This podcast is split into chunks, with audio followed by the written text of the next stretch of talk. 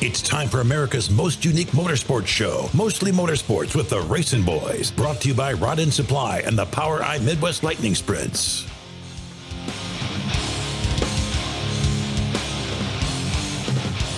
Good afternoon, everyone. Welcome to Mostly Motorsports. I'm Scott Traylor along with Kirk Elliott. Todd Surprise running the show here today in Racing Boys HQ. We got a good show lined up for you today. We're listen. Today is a day that we're we're, we're just going to shoot the bull today.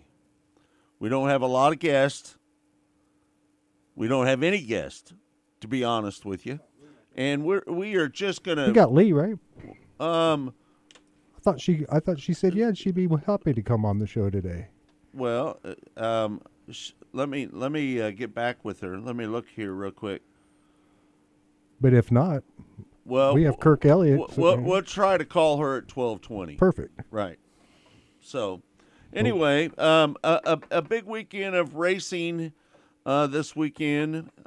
A lot going on, a lot happening. Hey, hey, Todd. Guess Yes, sir. guess where I'm going tonight. I heard you got a good show to go to maybe tonight. I'm I'm going to Buckcherry tonight.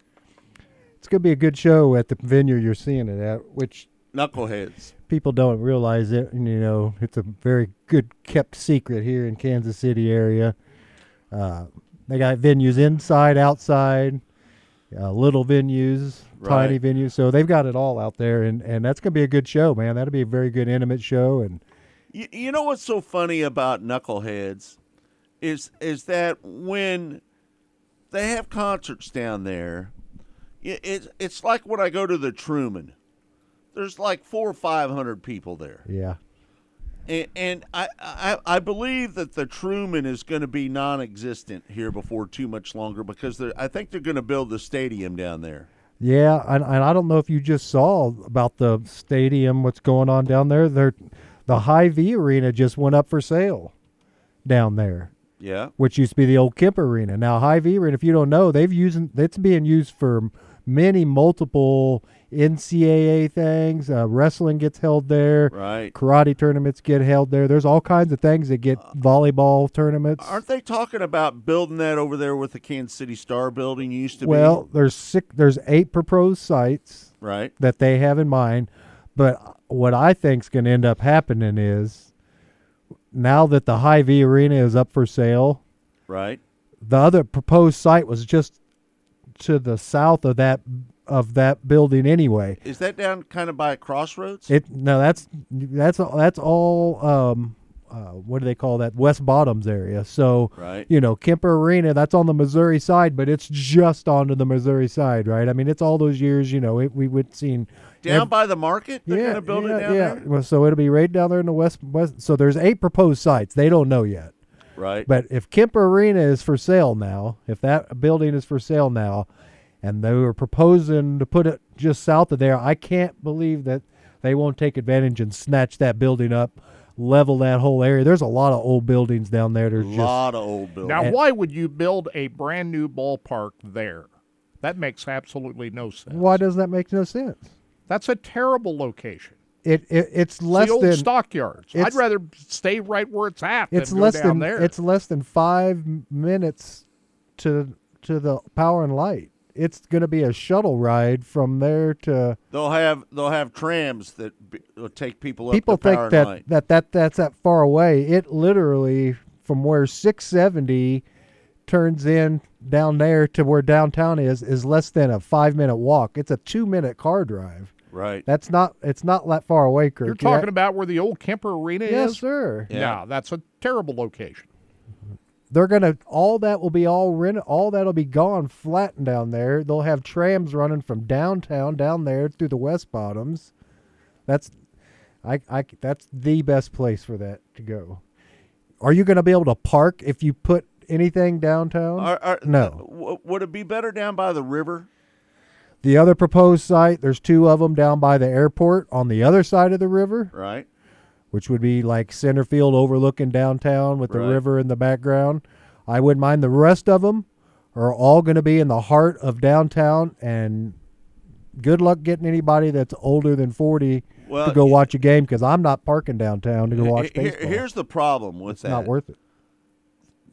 that will kill tailgating Well, yeah. Well, the baseball doesn't have as much tailgating like football does like does. the football does. So, what I think's going to end up happening is, is once the Royals move out, then the, they'll tear down Royal Stadium. They'll build the new Chief Stadium where the Royals, the new, the brand new one, Right. just how they do Yankee Stadium and all these. They tear down one side, build the other one up, and then Where are they going to come up with the money to build all this stuff? Where do they come up with cost a money? Couple of two All this billion money, dollars to build a brand new ballpark for a sport that nobody cares about. you got to if you want to play this game, you got to do it.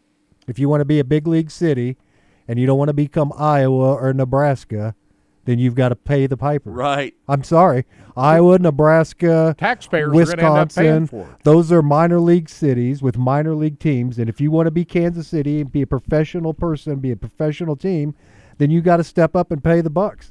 You got to Right. bite the bullet, and that's how it works. I'm sorry, that's just how it works. Hey, Wow. hey, uh, uh, some of the biggest news that we've heard here lately is UFC just bought WWE, right? Yeah, the conglomerate that owns UFC has purchased, so it's a megla For how much money? there, 20, 21 mil- billion. billion dollars. It's- 21 we're- We're talking billion. It's That's billion. a lot of that's a lot of dough. So um yeah, it's it's a crazy amount. I don't know what Vince McMahon's cut. I think it's like 9 billion, I think is what Vince walks away with probably. right.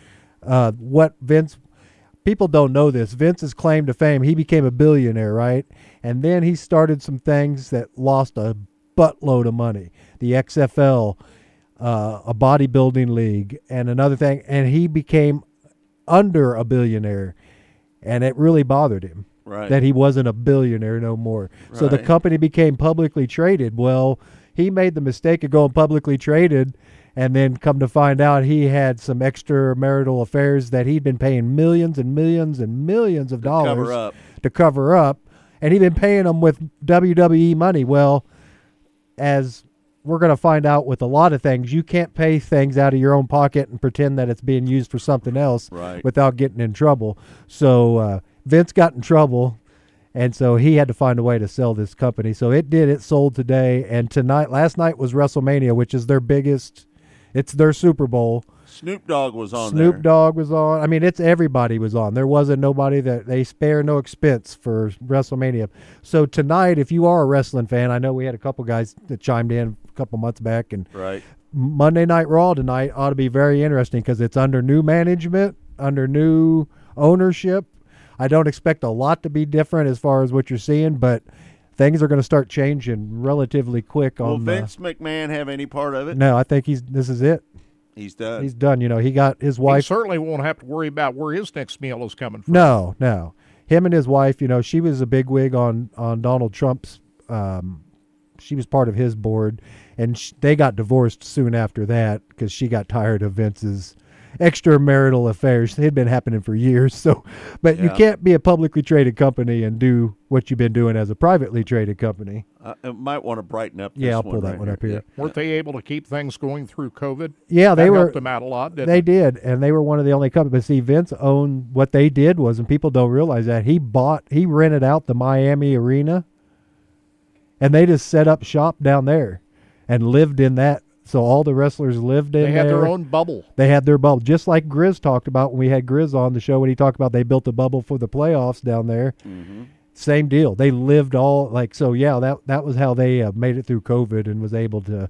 But yeah, that was big news. And that uh, was the only entertainment going for people to watch exactly when the world shut down. It, it really was, Kirk. That's what's amazing because they talked about how much reruns, the people that were watching reruns. You know, Netflix blew up. There wouldn't have been a I ti- binge watched a Yeah. lot of a lot of shows. there wouldn't have been a Tiger King if the COVID would have happened. We would have never even heard of that Never heard of it. because that Right. was in the middle of the binge Hey, you, season. you know what? I, what I did is I watched Ozark. You did, yeah. Yeah. And everybody felt what they did was they picked them something to binge on, and you just binged it. And Sat sat on your couch and just And- watched it. and that's what I did. I mean, this is my first Monday show back, you know, from being sick. I've been sick with COVID for two and a half weeks, and Gosh, dogs. It was- man, it was I hate rough. when you get when you get locked up in your own little bubble, you got to be enter, entertained somehow. Yeah, you got to and- You got to watch entertainment or you'd go crazy. So I watched NFL the week after the Super Bowl ran all these really cool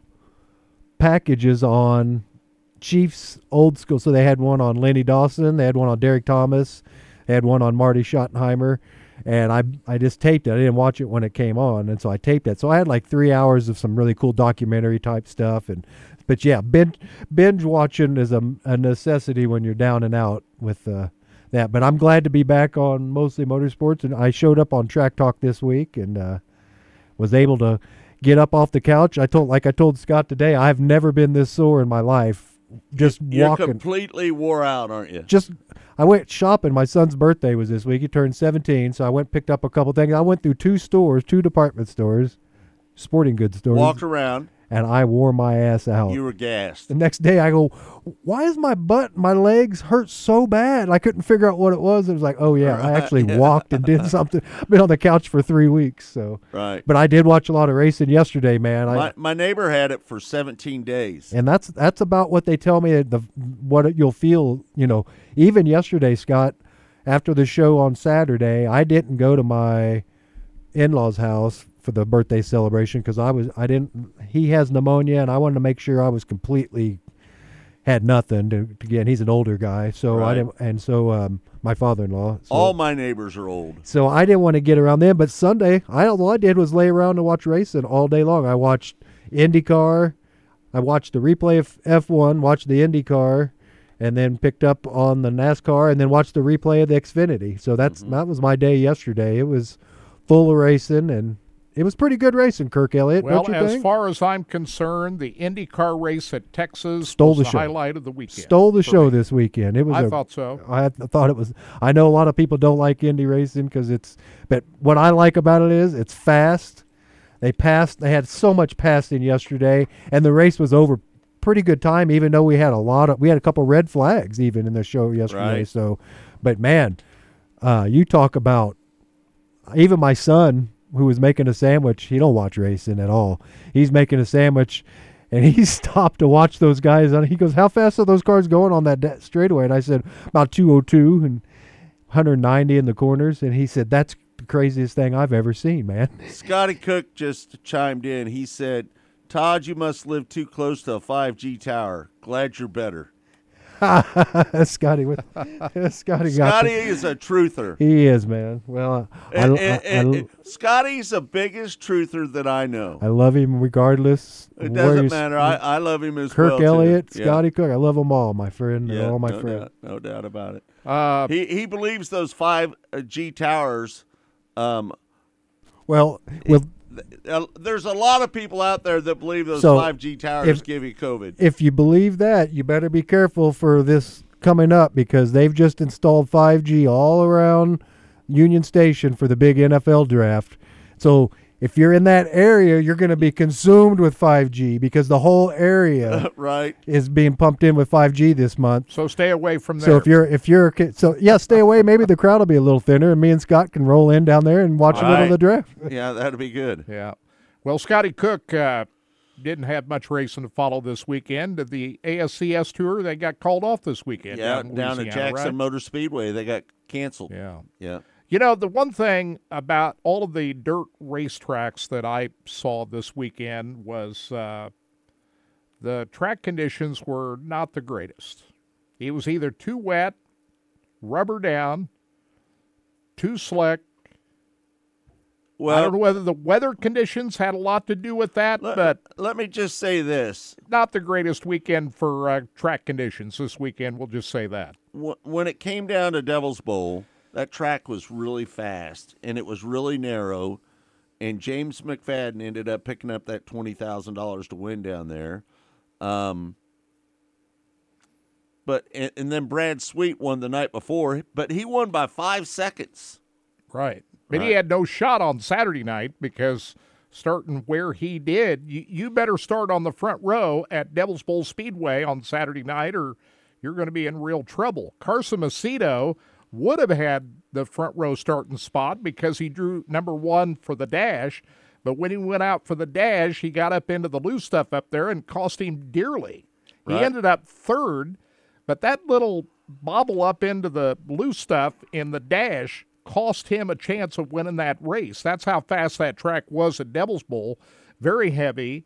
And when it gets fast like that, you ain't going to see a lot of passing. Carson Macedo ended up running fourth in that last chance last chance showdown. Yeah. Yeah. And and he had the number 1 pill. And he started on the pole. Right. Right. So that that cost him a chance of winning that race. There's no question about that. James McFadden took full advantage of that and uh, was able to uh, run away to his But- second win of the year. But Carson Macedo ran second in the feature.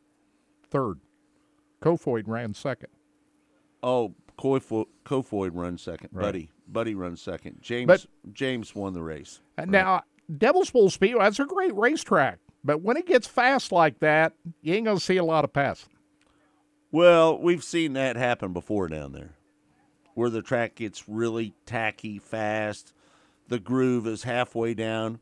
Um, if if you noticed, if you watch the race, down in turns one and two, the groove was only halfway up the track, Right. And you could tell and that doesn't give you a lot of options. You could tell the heat races, which Right. we saw absolutely no passing during the heat races, Mm-hmm. that it was going to be very hard for that track to slip. It cooled off, was cooler than they expected. I'm sure they threw a lot of water at it because everybody's been having to deal with a lot of wind. So I'm not really blaming. It's always windy down there at Devil's. Right. I, I'm not really blaming uh, the Edwards and the, the track prep down there. It was very hard to try to anticipate how much water you're going to need. And I'm sure they threw a lot of water at it, thinking that it would slick off, but it the the moisture just kept coming up out of the racetrack with the cooler conditions, and uh, it just it just got faster than anybody anticipated. Yeah, uh, Brad Sweet won on the prelim night. He, he picked up the win. Brent Marks was second. Jacob Allen was third. David Gravel was fourth, and Buddy Kofoid was fifth on the first night. Are you shocked by how uh, not a good weekend the Shark Racing team had? Both uh, Logan Schuchart and Jacob Allen had to get provisionals just to make the show on Saturday night. And you'd think with a fast, big half mile racetrack, the Shark Racing team would be up towards the front. And they both had to take provisionals just to make the A main. Right? I don't. Surprised about that. First of all, Kirk, I, I'm not sure. Logan Schuchart didn't make the A main. They both did. They do, both did, but they both had to take provisionals to get in. They did. Yeah. Started at the back. Where did Logan Schuchart end up? Oh, he ended up running 14th. Yeah. He did make a move up through the field, mm-hmm. more so than some of the others did. But uh, yeah, very fast racetrack at Devil's Bowl Speedway. Sorry we didn't see uh, a little bit more passing going on, but you know that's that's the way it is. Yeah, no doubt about it. We'll Um, move on move on to uh, US 36 on Friday night. We'll both be up there to watch that, right? Friday night, US Friday night, World US of Outlaws. 36. Yeah. They didn't get to race there last year, but keep your fingers crossed. Get good weather and see a great show. What's the weather supposed to be this Friday? I haven't looked that far ahead. Has anybody seen that yet? I All don't right. even want to think about it. Okay. I don't even want to think about bad weather. I don't think it's going to be bad. No, I think I think we'll have a good night. And then they're at uh, 81 Speedway Saturday night, track they've never been to before, Right? And uh, that should be a good show. So we're going to look for a good weekend of World of Outlaws All right. coming up. All right, we're going to take a break. When we come back, Lee Spencer's going to join us here on the show. It's all brought to you by Rod End Supply, featuring the POWRi Midwest Lightning Sprints. They'll be running at CMS on April 29th. We're going to be right back with more right here on Mostly Motorsports. Stay tuned. You're listening to Mostly Motorsports with the Racing Boys. Rod End Supply is involved with a variety of motorsports as well as industrial applications with many different types of products. Since 1989, Rod End Supply has provided superior products priced competitively. Whether you're racing at the circle track or drag strip, rock climbing, or going off road, Rod End Supply has an assortment of rod ends, radius rods, and specialty products to keep your equipment moving. Rod End Supply's experienced staff is ready and willing to help you with your needs. Their promise is to continue to provide a superior product with superior service so you can stay in front of the field no matter what it is. To learn more, go to rodendsupply.com. Missouri's must play getaway. Osage National Golf Resort. Three nine hole courses to choose from at the Lake of the Ozarks in the Osage River Valley. Stay and play packages in our first class condos. A beautiful clubhouse complete with pro shop and exercise facilities. A large pool for relaxation and families. The Eagle View Sports Bar and Grill. Great wedding facilities. Go online and make your tee time today.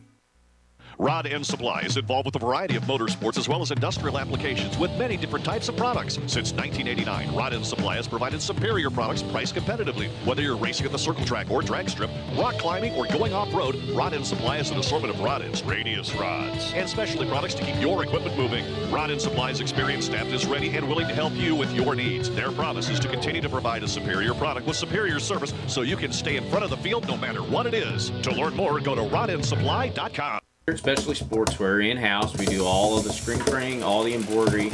We do some vinyl. The other add specialty items like your pens, magnets, notepads, calendars. You can actually buy that, build your business to make it larger. We have the largest screen printing process and the largest embroidery anywhere around in the area. We can do stuff all the way from your school clubs to sports teams, a professional look in the office. If you can imagine it, we can do it for you.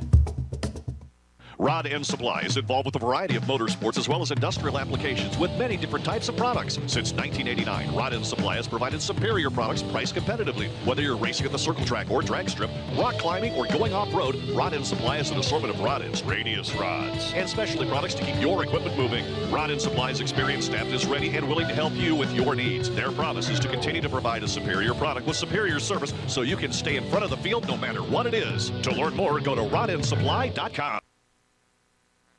Race fans, the National Sprint Car Hall of Fame and Museum is open seven days a week, year round, for you to come in and check out all of the wonderful race cars on display in the museum. And our online store at sprintcarstuff.com is open 24 hours a day for you to check out everything that we have in stock for sprint car fans. Whether it's for a birthday, anniversary, or Christmas, sprintcarstuff.com has it all. That's at the National Sprint Car Hall of Fame and Museum in Knoxville.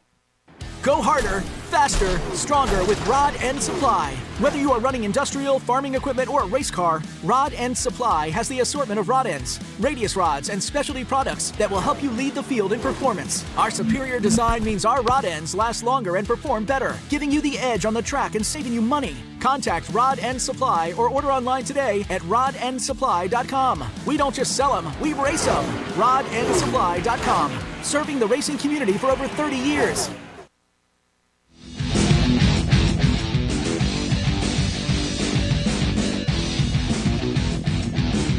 Welcome back to Mostly Motorsports.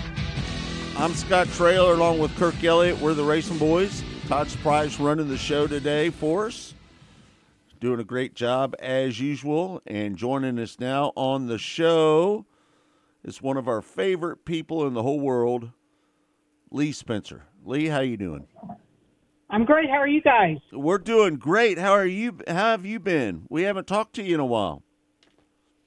Yeah, we've had um we've had some uh, family health issues, so we've been dealing with that, and um, it's uh, we're on the other side of it now, so things are looking up, and uh, everything's uh, moving in the right direction. Well, I hope that everything goes good for your family. Uh, uh, we we think the world of your family. Um, so, what you think about yesterday? Josh Berry running second to Kyle Larson. What'd you think about that run that he had? Oh, I, I thought that was amazing, and it was just a matter of time. And I was kind of surprised at him running at the back, but then I had remembered that, um, you know, he's in a situation where he didn't have points, and so um, you know that, and then having that altercation with Blaney, um, you know, early on, the fact that Berry was able to recover and do what he did, I thought that was absolutely amazing. Um, I give multiple props to him for pulling that off. I thought it. He just had a great day. I was kind of comparing him and Preece because you know, Preece has uh, a lot of short track experience, and those were the two guys I I was kind of keeping an eye on. Um, you know, just guys out of the norm, not people we talk about all the time. And I thought the fact that you know Josh had a week off because they brought in Jordan Taylor last week at COTA, um, and then he climbed back in the nine car and and you know just looked absolutely stout, like he belonged, like he was one of the guys. I mean, granted he he's in Hendrick equipment, he should run like that, Right, right? If no doubt. if you're a driver worth your your medal and you're driving in Hendrick equipment, then you know show up and show out, and he absolutely did. Yeah. Uh, Ricky Hendrick, uh, that that paint scheme yesterday, that was uh, in tribute to Ricky, and um, that that was, I guess yesterday was his birthday, wasn't it? It was, and um, you know, I thought that that was, you know, it was really cool that they did that, and and certainly the fact that they were able to put that car in victory lane um, was a lovely tribute, right? Um, I'm sure, I would assume, I mean, I, you know, not to assume much, but um, I I would guess that you were at I-70 when he got his his first truck win. Yep. That was So at uh, it- Kansas Speedway, yeah. Kansas Speedway. Oh, I thought it was I-70 in the truck. 2001, the very first year the track was open, Ricky Hendrick won the very first Truck Series race at Kansas Speedway. Well, there you go. I knew it was up in your neck of the woods. Right, right. Um, did you think that Kyle Larson, when he ran into that, uh, I, I can't remember who he ran into, but did you think that that was going to? Suarez on pit road. Yeah. Do you think that was going to hinder him from winning the race? Well, he sounded after that like it was, um, you know, certainly um, messed up the car a little bit, especially when you hit the front end like that. You can knock so much stuff out, right? And Right. so I thought that, um, you know, it was kind of a brutal situation for him. Um, but I was glad to see him recover the way that he did because it could have been catastrophic. I mean, I think after people started pitting after that, uh, you know, maybe it was. Uh, 20 laps or so, and he cycled back to the front. So I thought that was pretty sporty for Larson.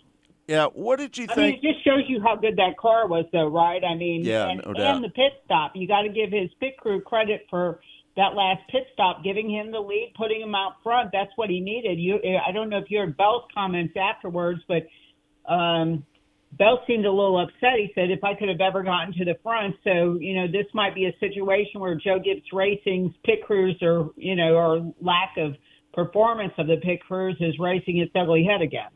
What do you think about Bell getting into William Byron and Byron ended up running 24th? What did you think about that sequence of events right there? I'm sorry, what? Um, uh, You, when when you were breaking up a, you were breaking up a little bit at the end there. uh, Christopher Bell when he ran into William Byron, what did you think about that sequence Uh-huh. of events right there? Well, you know, Bell blamed Chastain. He said that he he pinched him and took them, you know, three wide. So I don't know how much of that, you know, had something to do with it, but um, it's uh, you know, he he didn't think it was. And uh, you know, when when that when we had that restart, Byron was running fourth and. He was a little bit loose at the time, and I think it He was, was. just everybody going for real estate in turn one. Yeah, no doubt about it.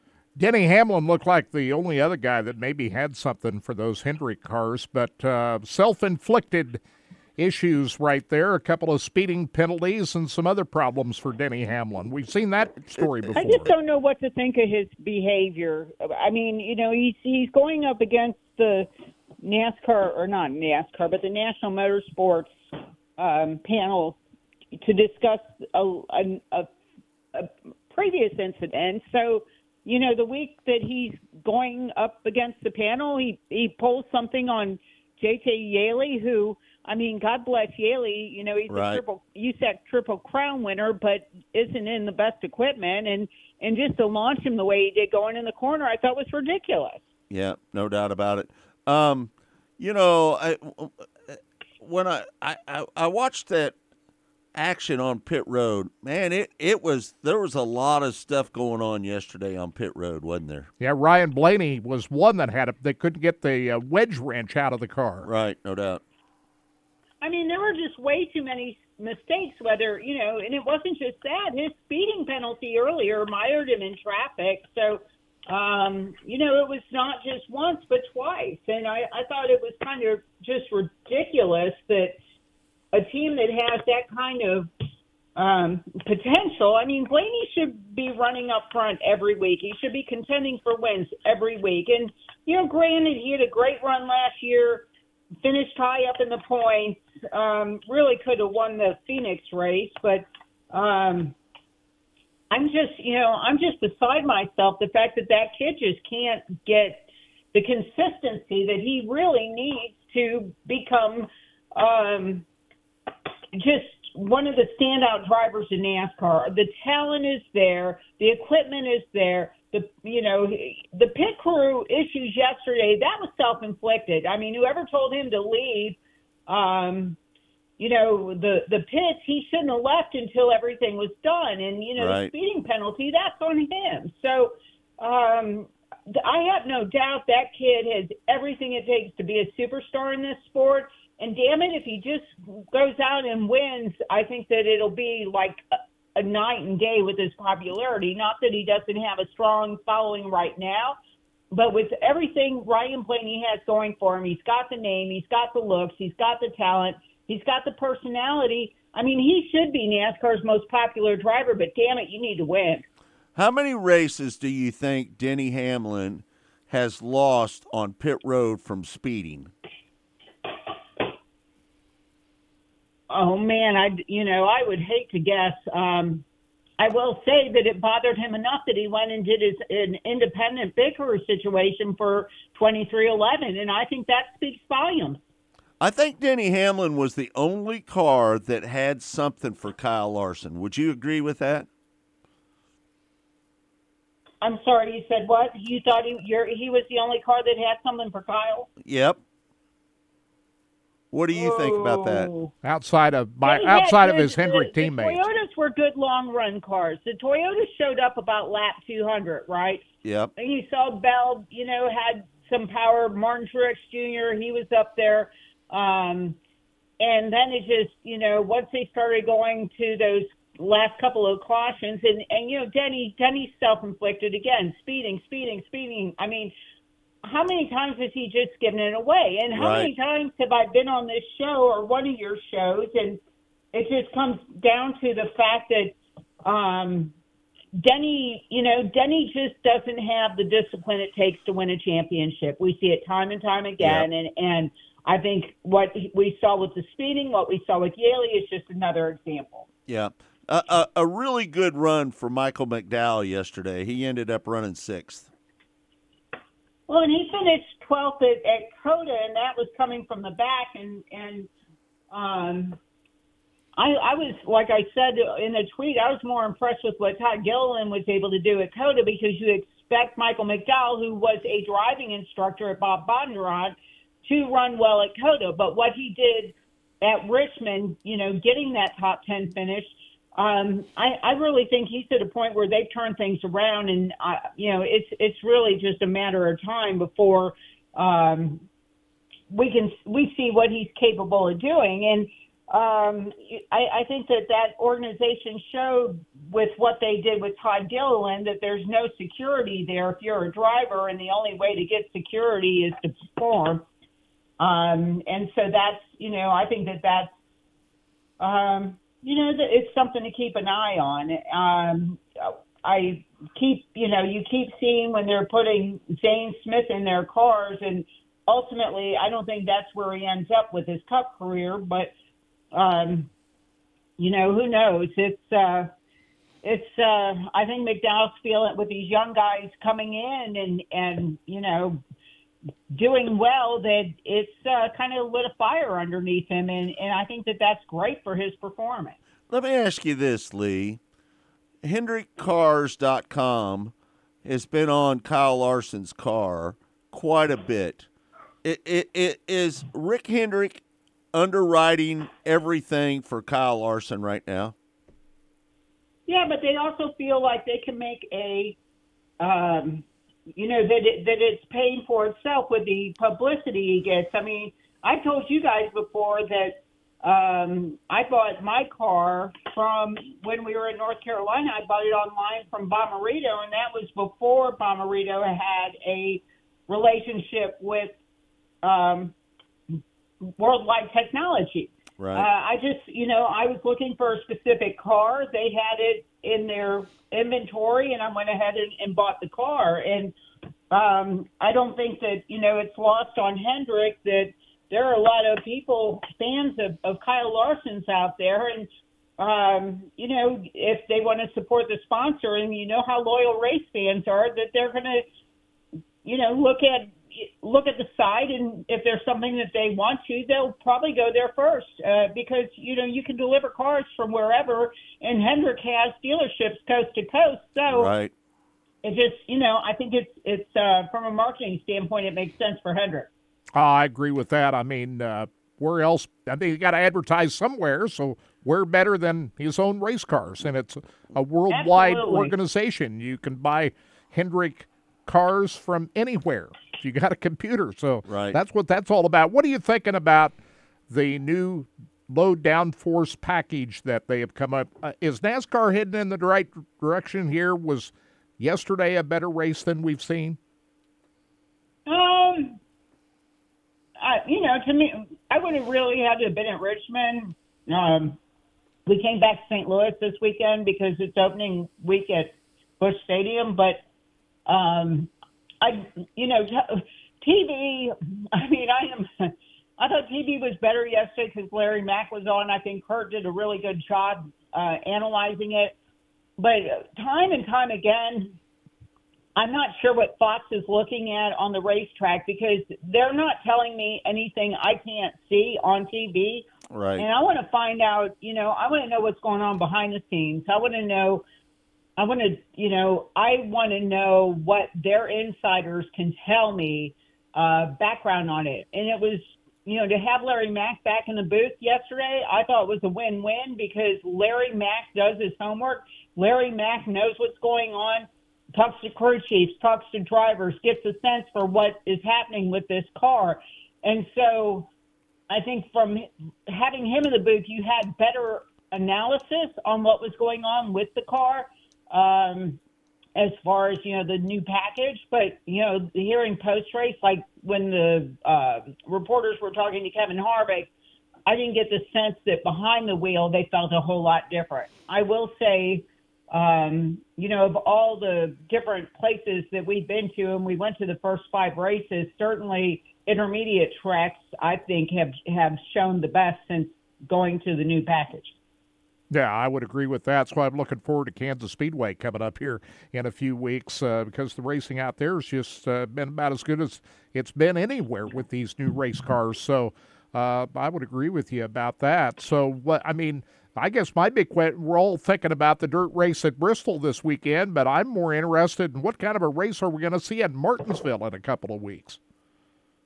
That's, I mean, uh, you know, that's really going to be the telltale as far as because it's a flat track. They've done a lot of work on flat tracks because they want, um, they can't have another snoozer at Phoenix, right? Phoenix is whoever gets out, whoever is at best final pit stop gets the track position is going to, or, you know, doesn't have problems. That's who's going to win that race. And, um, I, you know, I just don't think it makes for a good season finale. That's just my opinion, but I, Right. it, it, you know, it just doesn't light a fire under me. Do you Uh, think? so they're going to take, um, they're going to test at New Hampshire because they think New Hampshire is a better track. They were originally going to test at Gateway. They were actually they were supposed to be there this week, but I think that they're going to New Hampshire instead because they think that it's a better indication. And I believe that will be before Martinsville, but they can't do anything in the short time period that they have to, um, and you know, to improve the package other than, you know, somebody might learn something there that they can transfer over to Martinsville next week. Uh, Lee, let me ask you a question. Let's step back a couple weeks. Do you think that in Fontana they'll end up building the short track at that racetrack? Do you think that'll happen? At at California Auto Club, Yeah.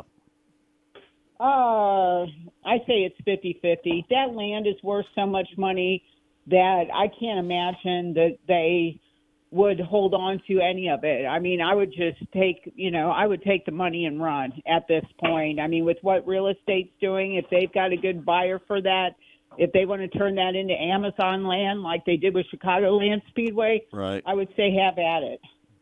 Yeah. I think that's what's going to happen. I mean, I you know I really hate the fact that they're screwing with it at all because I, it's an individual track. We don't race at any place that's like it, and so why are we screwing up a good thing? I mean, it's uh, you know if they if they if they're that desperate to get the um, you know to have the um, the land, then take all of it. I mean, you know, Right. because you're not going to be able to recreate a track like that. And it's different from California because it's worn out.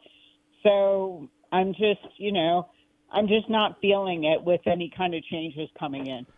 All right, uh, Lee. Uh, locally, we watched Jonathan Davenport. They call him Superman. Win uh, MLRA race on Saturday night down here at Lucas Oil Speedway, and in Victory Lane, he says, "Now I'm really looking forward to next weekend." He is going to be in the Cup race next weekend, driving a car that I think might be pretty good. But to see Jonathan Davenport get a shot at this uh, at this Cup Series race next weekend's got my interest peaked. Well, and there, you know, there are probably going to be a couple other people that come out of the woodwork, but you know, certainly having Superman behind one of the Cup cars, um, I think that's a win-win for everybody. And I just, I can't wait to see how it transfers. Um, it'll be fun to watch. This could be the last dirt race, so they might as well get him out there now and take advantage of it. Yeah, no doubt about it. Do you it. think this is it for Bristol for dirt racing? I'd be really surprised if they went back. I mean, all along I've I've said that I thought North Wilkesboro is the ideal place just to have a dirt track. Rather, you know, if you're going to tear up the track, and I was there a couple of weeks ago, and um, I don't know how much um, wear and tear it, it has left in it. So, um, because when I was there, there were grounds guys pulling sealer up out of the track. So, um, I don't know. I, I think I'd take the surface out since that's SMI owns that track and they also own Bristol. You could so make that a, a premier dirt track and it would be absolutely ideal and um, just go from there and let, you know, because you think of all the different people, there's really not, I mean, there's the Charlotte dirt track, but I mean, there's really not a permanent dirt track that is in an iconic spot like Wilkesboro. And, you know, dirt track, that's about the size of the crowd that they need to have up there because there's only one way in and one way out. Yep. Um, so it's, you know, it's going to be interesting to see how the whole thing transpires on uh, next month. You know, I've been saying it all along. They need to make Iowa Speedway the dirt track.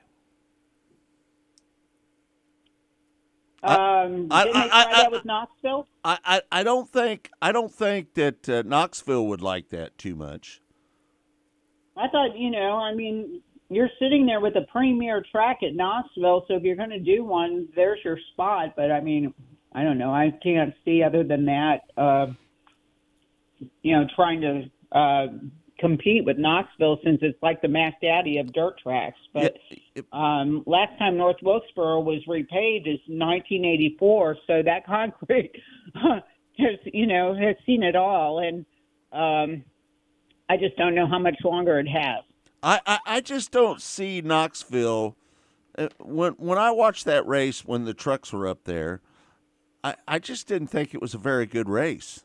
Well, that's one of the reasons why they're not there anymore. They Right. did two years there. Yeah. It didn't really pack the it didn't really pack the grandstands. Let's just put it that way. Yeah. And uh, you know, it's a it's a sprint car racetrack, and uh, I just don't think that translated very well to the heavy stock cars. But you were there, I Lee. have to agree You with you, you were at both events, were you not? I was. Yeah. If the I if the stands trooper. were packed, they'd still be doing it there, would they not? Yeah, and I mean, I think it was a mixed crowd, so it's. um I, I really thought that if they had it right around the time, you know, if you could ha- kind of have it in that period of time when the New Zealanders and the Australians come over and just kind of introduce them to, you know, variety of of different types of racing, it would have been better. But I, you know, it's uh, it's uh, it was an interesting experiment. But they, they really haven't put 125,000 people into the grandstands at Bristol for the dirt races there. What what have the No. crowds been like for the dirt races Well, at teach Bristol her. compared I to to the paved races that they have in, in August or September now? Right. Well, I mean, you can't compare the night race to anything, and th- that's what they were trying to do is just give them something different. Um, because the night race, if you have, you know, if you're in a predicament financially, you can only afford to go to one race, you're probably going to go to the night race, right? So they just wanted to try to spread their wings and try something different, and they did. Yeah. You got to give them credit for that. Yep, no doubt about it. Lee, uh, we appreciate you uh, coming on at the last minute for us. Uh, I, I can't thank you enough for doing that. Um, what do you got coming up on RacinBoys? You got anything coming up on there? Um, you know, we- we're going to we're headed to Bristol this week, so there's probably going to be, um, you know, something with Chase Briscoe, one of the dirt guys, just kind of talking about, um, you know, just what they think of the project three years later. Yeah, no doubt. Lee, thank you so much for coming on the show. We appreciate it. We lo- we love you, and we can't we can't thank enough. I'd like you. to say go Cardinals, but I can't do it. I can't pull myself to do that. Well, just say go Blues, but anyway, Go we'll Royals. work on that. Kurt. About yeah, that that's where you and me are. the the Royals haven't won a game yet. We scored a run yesterday. But are the Blues we'll even going to make the playoffs this year? Are they? Are they even going to make it? Who the Cardinals? The Blues. Or The Blues. No, the Blues won't. The Blues won't. They're out, I'm- right? But I still support them right until the bitter end. It's can't- been a tough year for us Blues fans. We'll put it that way. She's Yes, a it die, is. she's a diehard St. you know, Louis but at person. least we got that championship from 2019 to live on for a while. There it is. Yeah, no doubt. Thank you, Lee. We appreciate you. Take care, boys. All right. Thank you. Bye. There you have it, Lee Spencer. We're going to take a break. When we come back, more mostly motorsports. It's all brought to you by Rod End Supply, featuring the POWRi Midwest Lightning Sprints. Again, they'll be racing their first race down at CMS on April 29th. We'll be right back with more mostly motorsports in a moment. Stay tuned. You're listening to Mostly Motorsports with the RacinBoys.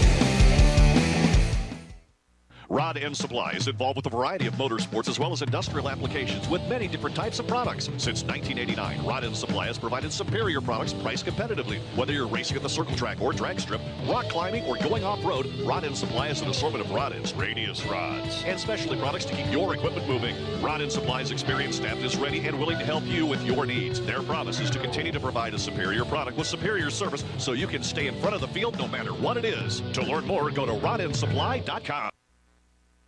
Missouri's must play getaway. Osage National Golf Resort. Three nine hole courses to choose from at the Lake of the Ozarks in the Osage River Valley. Stay and play packages in our first class condos. A beautiful clubhouse complete with pro shop and exercise facilities. A large pool for relaxation and families. The Eagle View Sports Bar and Grill. Great wedding facilities. Go online and make your tee time today. Rod End Supply is involved with a variety of motorsports as well as industrial applications with many different types of products. Since 1989, Rod End Supply has provided superior products priced competitively. Whether you're racing at the circle track or drag strip, rock climbing, or going off-road, Rod End Supply has an assortment of rod ends, radius rods, and specialty products to keep your equipment moving. Rod End Supply's experienced staff is ready and willing to help you with your needs. Their promise is to continue to provide a superior product with superior service so you can stay in front of the field no matter what it is. To learn more, go to rodendsupply.com. Especially sportswear in house. We do all of the screen printing, all the embroidery. We do some vinyl. The other ad specialty items like your pins, magnets, notepads, calendars. You can actually buy that, build your business to make it larger. We have the largest screen printing process and the largest embroidery anywhere around in the area. We can do stuff all the way from your school clubs to sports teams, a professional look in the office. If you can imagine it, we can do it for you. Rod End Supply is involved with a variety of motorsports as well as industrial applications with many different types of products. Since 1989, Rod End Supply has provided superior products priced competitively. Whether you're racing at the circle track or drag strip, rock climbing, or going off-road, Rod End Supply has an assortment of rod ends, radius rods, and specialty products to keep your equipment moving. Rod End Supply's experienced staff is ready and willing to help you with your needs. Their promise is to continue to provide a superior product with superior service so you can stay in front of the field no matter what it is. To learn more, go to rodendsupply.com. Race fans, the National Sprint Car Hall of Fame and Museum is open seven days a week, year round, for you to come in and check out all of the wonderful race cars on display in the museum. And our online store at sprintcarstuff.com is open 24 hours a day for you to check out everything that we have in stock for sprint car fans. Whether it's for a birthday, anniversary, or Christmas, sprintcarstuff.com has it all. That's at the National Sprint Car Hall of Fame and Museum in Knoxville. Go harder, faster, stronger with Rod Supply. Whether you are running industrial, farming equipment, or a race car, Rod Supply has the assortment of rod ends, radius rods, and specialty products that will help you lead the field in performance. Our superior design means our rod ends last longer and perform better, giving you the edge on the track and saving you money. Contact Rod Supply or order online today at rodendsupply.com. We don't just sell them, we race them.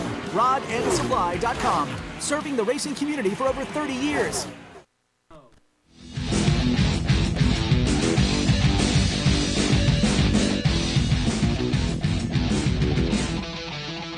Welcome back. It's mostly motorsports. It's all brought to you by Rod End Supply, featuring the POWRi Midwest Lightning Sprints. You know, one uh, racetrack that was pretty good this weekend, I thought. I was kind of saying that uh, was there many dirt tracks that really produced good racing this weekend? Well, a lot of them did not, but one that did, I thought was Lucas Oil Speedway. They did a really good job. Yep, of they did. prepping that racetrack this weekend under really challenging conditions with the high winds, and uh, so hats off to those guys down there for getting just enough water on it and prepping that track before that feature event on Saturday night, and it turned out to be pretty good down there. So, uh, boy, if they can duplicate that for the Show Me 100 weekend, they'll have it covered.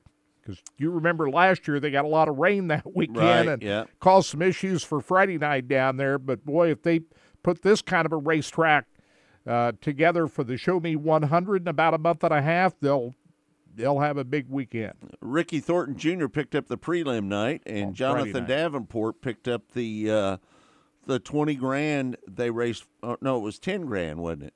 It was ten $10,000. Ten thousand dollars. Yeah.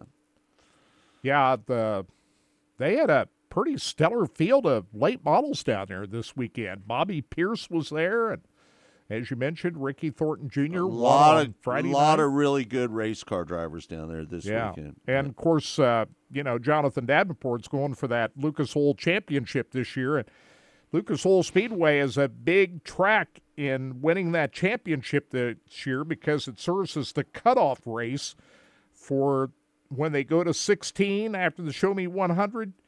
And then it pairs down to eight the Diamond Nationals in middle of July. So that uh, that's going to be a big racetrack going for that two hundred thousand dollar payday at the end of the year. And Jonathan Davenport, uh, he uh, you haven't seen him show up at a lot of ten thousand dollar to win races. Yeah, over the last year. If, if he shows up, he's he's showing up for the big money, but he's also looking at that two hundred thousand dollar payday at the end of the season. And Lucas Oil Speedway is going to big venue of uh, getting there. You know who I think, um, to be honest with you, Kirk, the biggest story of the weekend for me personally was John Force having that big wreck at Pomona. Was that crazy or what? Man, That was a crazy incident. Uh, you know, I, I always worry about John when he takes those big impacts like that. I mean, we had a couple of funny cars doing slide jobs with one another down the racetrack. He crossed over. This uh, J.R. Todd was the other car involved, Right. and parachutes got tangled up, and then he went headfirst into the wall. And uh, fortunately, he was okay. And so was J.R. Todd, too, by the way, who Yeah. had another incident where he had a huge explosion that took the body off his race car.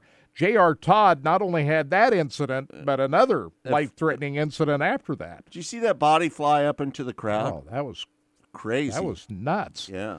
All right. But uh, thank God John Force is okay after all that. All right, I want to bring on the show right now a great friend of the RacinBoys, uh, Jon Boller, uh, which is going to have a World of Outlaw race up at US 36 in Osborn, Missouri this weekend. Jon, how you doing? Pretty good. How you doing? We're we're doing real good, man. This is a big weekend for you. It looks like the weather's going to work for you. Yeah, looks like it's gonna be a good one. Yeah, no doubt about it, man. This um, unfortunately uh, last year you didn't get the show in, but this year it, it seems like uh, everything's coming together for you. Talk about your show this weekend up there at US 36 Raceway in Osborn. Well, we got the World Outlaw Sprint Cars and we got the B mods, Yeah, USRA B mods, and uh, we're actually opening it up for B mods, sport mods, and I guess some Midwest mods. yeah, Should be a good show. Yep. I predict you're going to have the biggest, the largest crowd that that facility has ever seen. I predict that. No doubt. Friday night. Oh, That- I don't know that's how you can be beat the 2020 COVID year. You think that was big? I think this is even going to be bigger than that. Was that on a Saturday we night uh, when they came up there in 2020? That was a Saturday night show, was it not? Uh, you know, I can't remember. I think it was, and it was beyond sold out. Well, here's here's the reason why I think it's even going to be bigger than that because the show they put on that night between Brad Sweet and Sheldon Haudenschild, I That think was Held- that was a great Haudenschild won that was a that great night. race, man. That was one of the great races we've seen in a long time. Yeah, this little joint will put on a good one as long as we can get the track right. Yeah, no doubt about it. Well, listen, Jon, since you've ran that racetrack up there, that track has been better than it's ever been. Just to be honest with you, you, you the way that you uh, prepare that racetrack, you got that dip out of there over there in turn one. It's not as bad as it used to be. Uh, it, it, you- you've done a really great job up there with US 36 Raceway. Well, I appreciate that. We work hard at it. We miss it every once in a while, though, and that's and you hear about that one you miss forever. Yeah, no doubt. Pe- people remember those those nights when you when you have a bad night, don't they? Yes, they do. But Don't it's it's it. not a perfect science, though, Jon. I mean, I uh. I don't think a lot of people realize just how difficult it is. You got to read the wind, the moisture in the air. There's a lot of factors at play when you decide how much water to put on a racetrack. Yes, all that makes a difference. Yeah. Jon, what's your philosophy on, on, on prepping a racetrack for people uh, like the World of Outlaws this weekend? What do you wh- what do you go in your mindset going into this race? How do you prep that racetrack? Well, I'm trying to get uh, actually I'm trying to get actually six feet under the racetrack really hard. You know, I just run a sheep's foot a lot, get it really hard, and prep it and till it, and hopefully I'll have a good racetrack. Yeah, no doubt about it. Well, we just It wanted takes a lot of man hours. People don't realize how many man hours it takes. how, how many You got three or days do you guys work, out here for how many days do you 25 work on, how many days do you work on that racetrack leading up to a big event like this? uh, at least ten. Wow. This is our big event, so we've been working on it for over ten days. And then when the rain hits, you if it's a lot of rain like it was the other day, you basically start over. But you do got a base underneath it, and that's what we needed. Right. Well, you got some nice You know, days coming to- up this I- I week. You got some I had nice days coming up.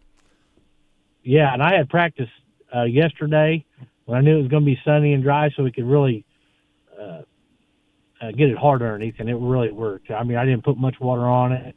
It was a little dusty, but it packed her in tight, so that's what I wanted to do. I'm going to leave it alone till Wednesday now. See if this rain hits tomorrow. That way it'll just run off of it. because I got it's hard right now.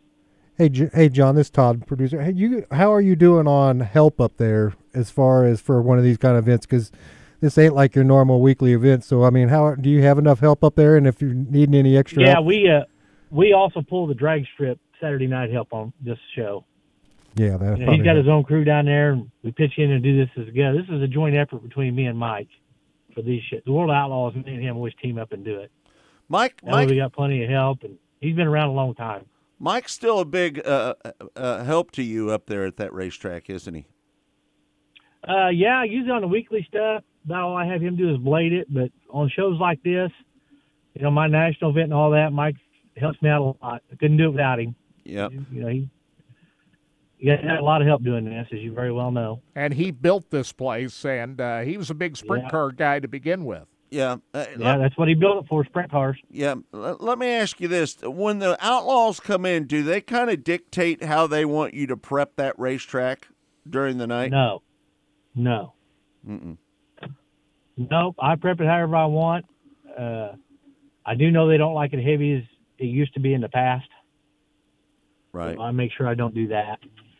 And you can understand why they feel that way. Yeah. Uh, Oh yeah, yeah. I don't like that either. So, you know, Mike he likes it that way because they can go 150.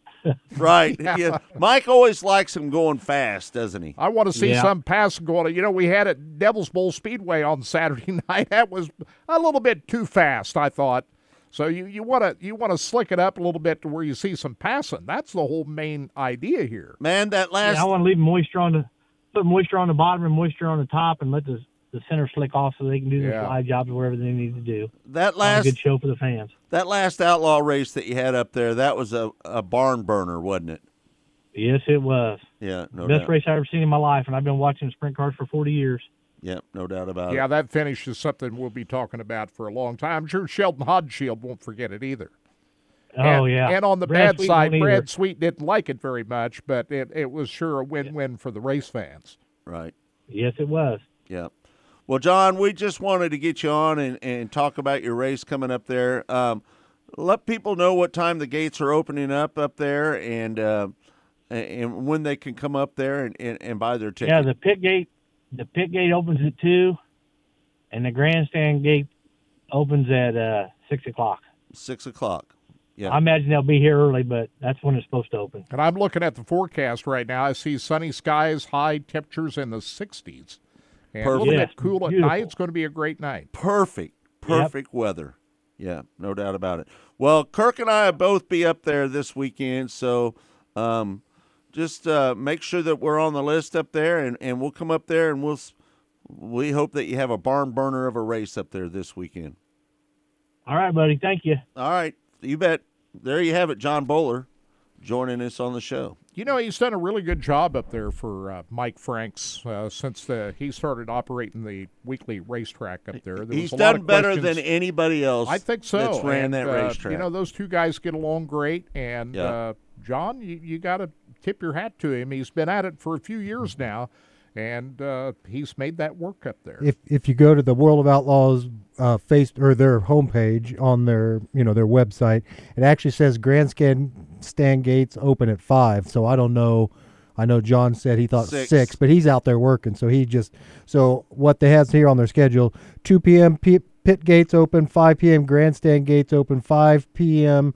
drivers meeting, Hot laps at six thirty. six thirty hot laps, and following uh, racing ceremonies. So and he opening said there was one support class, B mod. Yeah, B mods. B mod. B mods are on there. Yeah. So um, It's going to be a great show. yeah, it'll be a good show. So yeah, like you said, you can find all that information. They don't have it on their hit the Facebook page isn't updated yet for for US 36, so don't try to find it there. If you're going to look for the information, you can go to the World of Outlaw page and find it there. I- I- In my eyes, i i i correct me if I'm wrong, but the three big racetracks in this area are Lakeside, I 70, and US 36. Would you agree with me on that, Kirk?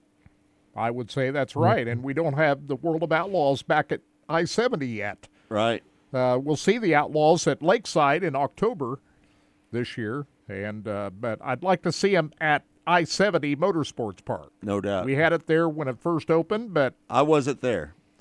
I I just like to see them work out whatever differences they had and get the Outlaws back out at that. That facility deserves to have the world of outlaws. No doubt about it. We, we're a little spoiled here because we even got Lucas Oil less than two hours away from our, you know, two and a half hours away from our And, house. and- I mean, and to be honest with you, Lucas Oil Speedway is the greatest Yeah. racetrack so in the country. You, you just can't compare everything to it. It's kind of one and it's off. Kind of, you know, there's maybe two other t- tracks in the country that even would say, no, we think we may have a better track, but nobody's gonna.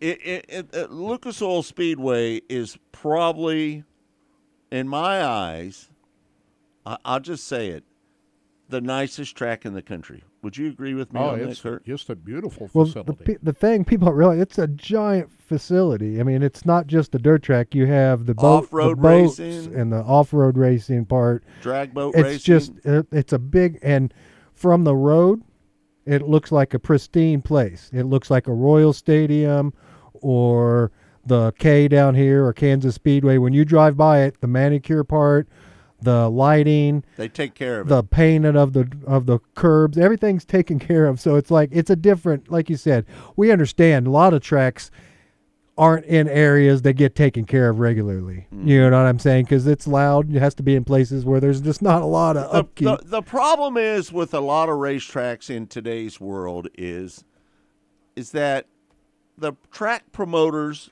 don't do capital improvements on the racetrack. yeah, and I understand it. It's expensive to do everything, and there's only so many hours a day. But man, it sure makes a difference when you see those tracks like Lucas Oil and some of these other ones. When you go into them, you're like, man, this this thing. I know it takes a little bit more money to, or a lot more money to to make it look that nice, but man, it sure. You do a do a Google search of over the top of Lucas Oil Speedway, and watch and do the Google image ver, you know over above it, and and it, you can just tell the place is never not kept up. You know what I mean? Hell, after the tornado or quote, you know, supercell that hit it, they Right. were they were cleaned up. Wasn't six months later, and everything was almost back to normal. Yeah, the know. bad part about it is it happened right ahead of the Show Me 100 Yeah. weekend, and they had to call it off. The whole- whole they didn't- thing. and that was 2019. And- and they weren't able to have the event at all. any other any other racetrack that might have been that might have just been enough to, to shut a racetrack down. You know what I mean? Yeah, But yeah, no doubt. Lucas has enough money, obviously, but the facility being such a premier event place for more than just oval track racing, like we talk about boats and off road racing. We don't watch a lot of it here on RacinBoys, Right. but on the TV behind us, the off road racing, that's some really cool stuff. And they got a following like you don't, you know, there's a people that really follow that sport. And uh, my dad Right. regularly, he lived right down there by that, by the lake, and he regularly went up to watch the boat races because he was a boat guy. And man, people loved watching those boat races up here Right, at Lucas doubt. Oil. So it's a great facility for anybody. You know, the Texas, uh, the Texas dirt track. Rick just brought it up. That's one of the nicer facilities in the country as well. Yeah. except they didn't really put great quality dirt in that facility, did they not?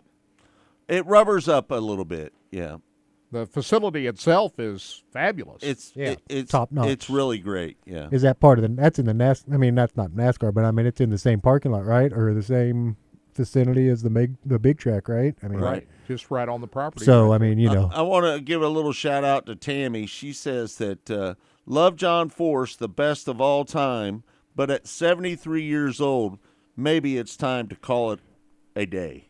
I think he has the ability to still race, but I worry about him when he wrecks. His reaction time's still good. Well, he made. Uh, Yeah, I I think he even admitted they he made a little bit of mistake there. He kind of stayed in a little bit too long, didn't Yeah. back out of it. His reactions Blew the tires off. can't be as good as no. even ten years ago. But his reaction times, if you've seen some of the his actual reaction time, they're not. I mean, it's not bad, but like you said, when you're an older person, man, those hits. I don't care how much safety I'm equipment you have. this just incident this weekend hurts. might be a but wake John up call For- that but John Force is the leader in innovations for Absolutely. safety. yeah.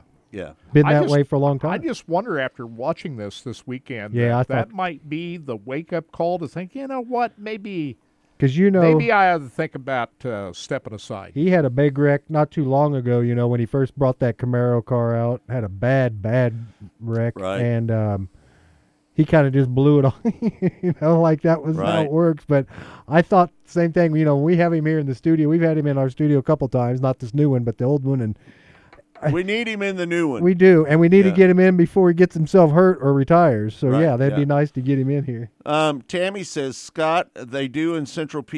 Every year, the promoters are updating the facilities over the last five or six years. We are fortunate. Yes. Yeah. Yeah. Uh, you know, we talked about Lucas Oil Speedway. Jonathan Davenport went it on Saturday night. That was a great prep racetrack. Uh, let's look at Port Royal Speedway. They had a day race at Port Royal on Luke- Saturday, Lucas and Wolf won. I thought uh, I thought it produced some pretty good racing Yeah, for a day no doubt. show. Yeah, that was a good show. The 410 uh, winner on Saturday night, uh, I cannot Lucas Wolfe. listen. I, I can't tell you how I am looking forward to going to PA Speed Week. I, I I'm I'm just looking so forward to it. I can't even begin to tell you how much I'm looking forward to it. I, I can't wait to go out and see all the great racetracks that are out there in PA. Uh, uh, it's it's just going to be a fantastic time. I, I Yeah. think I'm going to get a motel room out there, Kirk. Certainly on my bucket list, especially Port Royal Speedway. You know, it looked like Jason Schultz was going to run away with that thing. Uh, Danny Dietrich pulled a slide job on him there one time, couldn't quite pull it off, and then Schultz had a tire go down. Dietrich inherited the lead, but then lost it on the restart. Lucas Wolfe got the better of him on the restart there and uh, ran away to the victory. Dietrich finished in second, and it was uh, Logan Wagner, I think, finishing third, and Anthony Macri in fourth place in that race out at Port Royal Speedway. They had to kind of beat the weather out there. They got it in before the rains came, but uh, that was uh, pretty good action on a uh, slicked off racetrack during the day at Port Royal Speedway. That, those guys that prepped that track out there, They're back. I just don't say it enough that they may be the best in the country. No doubt about it. All right, we're going to take a break. When we come back, we'll talk a little bit more about motorsports here on Mostly Motorsports. It's all brought to you by Rod End Supply, featuring the POWRi Midwest Lightning Sprints. Again, they're going to have their first race down at Central Missouri Speedway on April 29th. We'll be right back with more here on Mostly Motorsports. You're listening to Mostly Motorsports with the RacinBoys. Rod End Supply is involved with a variety of motorsports as well as industrial applications with many different types of products. Since 1989, Rod End Supply has provided superior products priced competitively. Whether you're racing at the circle track or drag strip, rock climbing, or going off-road, Rod End Supply has an assortment of rod ends, radius rods, and specialty products to keep your equipment moving. Rod End Supply's experienced staff is ready and willing to help you with your needs. Their promise is to continue to provide a superior product with superior service so you can stay in front of the field no matter what it is. To learn more, go to rodendsupply.com. Missouri's must play getaway. Osage National Golf Resort. Three nine hole courses to choose from at the Lake of the Ozarks in the Osage River Valley. Stay and play packages in our first class condos. A beautiful clubhouse complete with pro shop and exercise facilities. A large pool for relaxation and families. The Eagle View Sports Bar and Grill. Great wedding facilities. Go online and make your tee time today. Rod End Supply is involved with a variety of motorsports as well as industrial applications with many different types of products. Since 1989, Rod End Supply has provided superior products priced competitively. Whether you're racing at the circle track or drag strip, rock climbing, or going off-road, Rod End Supply has an assortment of rod ends, radius rods, and specialty products to keep your equipment moving. Rod End Supply's experienced staff is ready and willing to help you with your needs. Their promise is to continue to provide a superior product with superior service so you can stay in front of the field no matter what it is. To learn more, go to rodendsupply.com. Especially sportswear in house. We do all of the screen printing, all the embroidery. We do some vinyl. The other ad specialty items like your pins, magnets, notepads, calendars. You can actually buy that, build your business to make it larger. We have the largest screen printing process and the largest embroidery anywhere around in the area. We can do stuff all the way from your school clubs to sports teams, a professional look in the office. If you can imagine it, we can do it for you. Rod End Supply is involved with a variety of motorsports as well as industrial applications with many different types of products. Since 1989, Rod End Supply has provided superior products priced competitively. Whether you're racing at the circle track or drag strip, rock climbing, or going off road, Rod End Supply has an assortment of rod ends, radius rods, and specialty products to keep your equipment moving. Rod End Supply's experienced staff is ready and willing to help you with your needs. Their promise is to continue to provide a superior product with superior service so you can stay in front of the field no matter what it is. To learn more, go to rodendsupply.com. Race fans, the National Sprint Car Hall of Fame and Museum is open seven days a week, year round, for you to come in and check out all of the wonderful race cars on display in the museum. And our online store at sprintcarstuff.com is open 24 hours a day for you to check out everything that we have in stock for sprint car fans. Whether it's for a birthday, anniversary, or Christmas, sprintcarstuff.com has it all. That's at the National Sprint Car Hall of Fame and Museum in Knoxville. Go harder, faster, stronger with Rod End Supply. Whether you are running industrial, farming equipment, or a race car, Rod End Supply has the assortment of rod ends, radius rods, and specialty products that will help you lead the field in performance. Our superior design means our rod ends last longer and perform better, giving you the edge on the track and saving you money. Contact Rod End Supply or order online today at rodendsupply.com. We don't just sell them, we race them. Rodendsupply.com. Serving the racing community for over 30 years.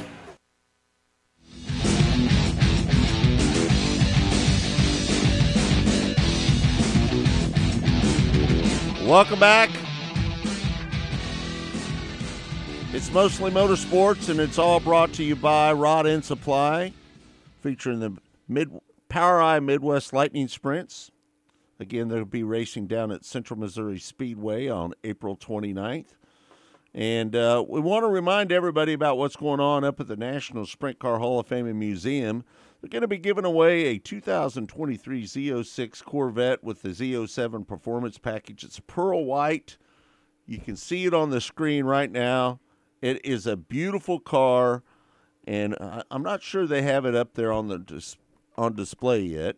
But they're also going to give you $25,000 in cash to help pay for the taxes on that car. This car is 760 horsepower, 5.5 LT6 V8 engine. It goes from 0 to 60 in 2.6 seconds. 8 speed automatic.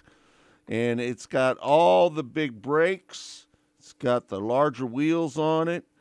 And it's got the aero package on it. Again, this is the Z07 performance package. And this car is a remarkable car, folks. And if you want to buy a raffle ticket for it, and again, you can do so up at the National Sprint Car Hall of Fame and Museum. You can go up there and walk around, and they're going to have the Williams Grove track tribute th- this year. Sorry, I got the hiccups right now. Um, and, and they're going to have that uh, going on up there. That's going to be a great display. And don't forget, the National Sprint Car Hall of Fame and Museum is open seven days a week. The only time it's ever closed is on national holidays like Christmas, New Year's Day, um, Thanksgiving, maybe. I don't know. Uh, I'm not sure they're closed on Thanksgiving, are they, Kirk? Do you know? Uh, I need to check on that. I, I thought there's just two holidays they're closed on, but uh, I know Christmas was one of them, and I thought New Year's was the other. Well, and if I'll- you I'll want, check on the if you want for sure. if you want to buy a raffle ticket for this Corvette, you go to winaz06corvette.com. Again, that's winaz06corvette.com. And Bob Baker and, and those guys up at the National Sprint Car Hall of Fame and Museum. To, to be honest with you, I kind of wish I lived up there in Knoxville. Remember, remember, you talked about moving up there one time. Remember, I talked about Yeah. moving up there at one time. There was a house right across the street from uh, uh, Mrs. C's, and I was going to buy that house. Remember that, Kirk? It had the garage out back. And it was made up for a studio, but we wouldn't have Todd if we didn't have that. Uh, that that would That be was pre-Todd. that- no, I, I I think that uh, we were thinking about doing that. oh, back back when we were looking for places to. You know, it it, it would be great to to have uh, to just do a show over there at the national. Well, you got a spot. Car- You got a spot up there at the North Campground. All you got to do is pull the rig up there, and it's it's there for the summer. But you know, the the great thing about doing a, a, a show up there would be able to go over there to the National Sprint Car Hall of Fame and Museum and do a show every day.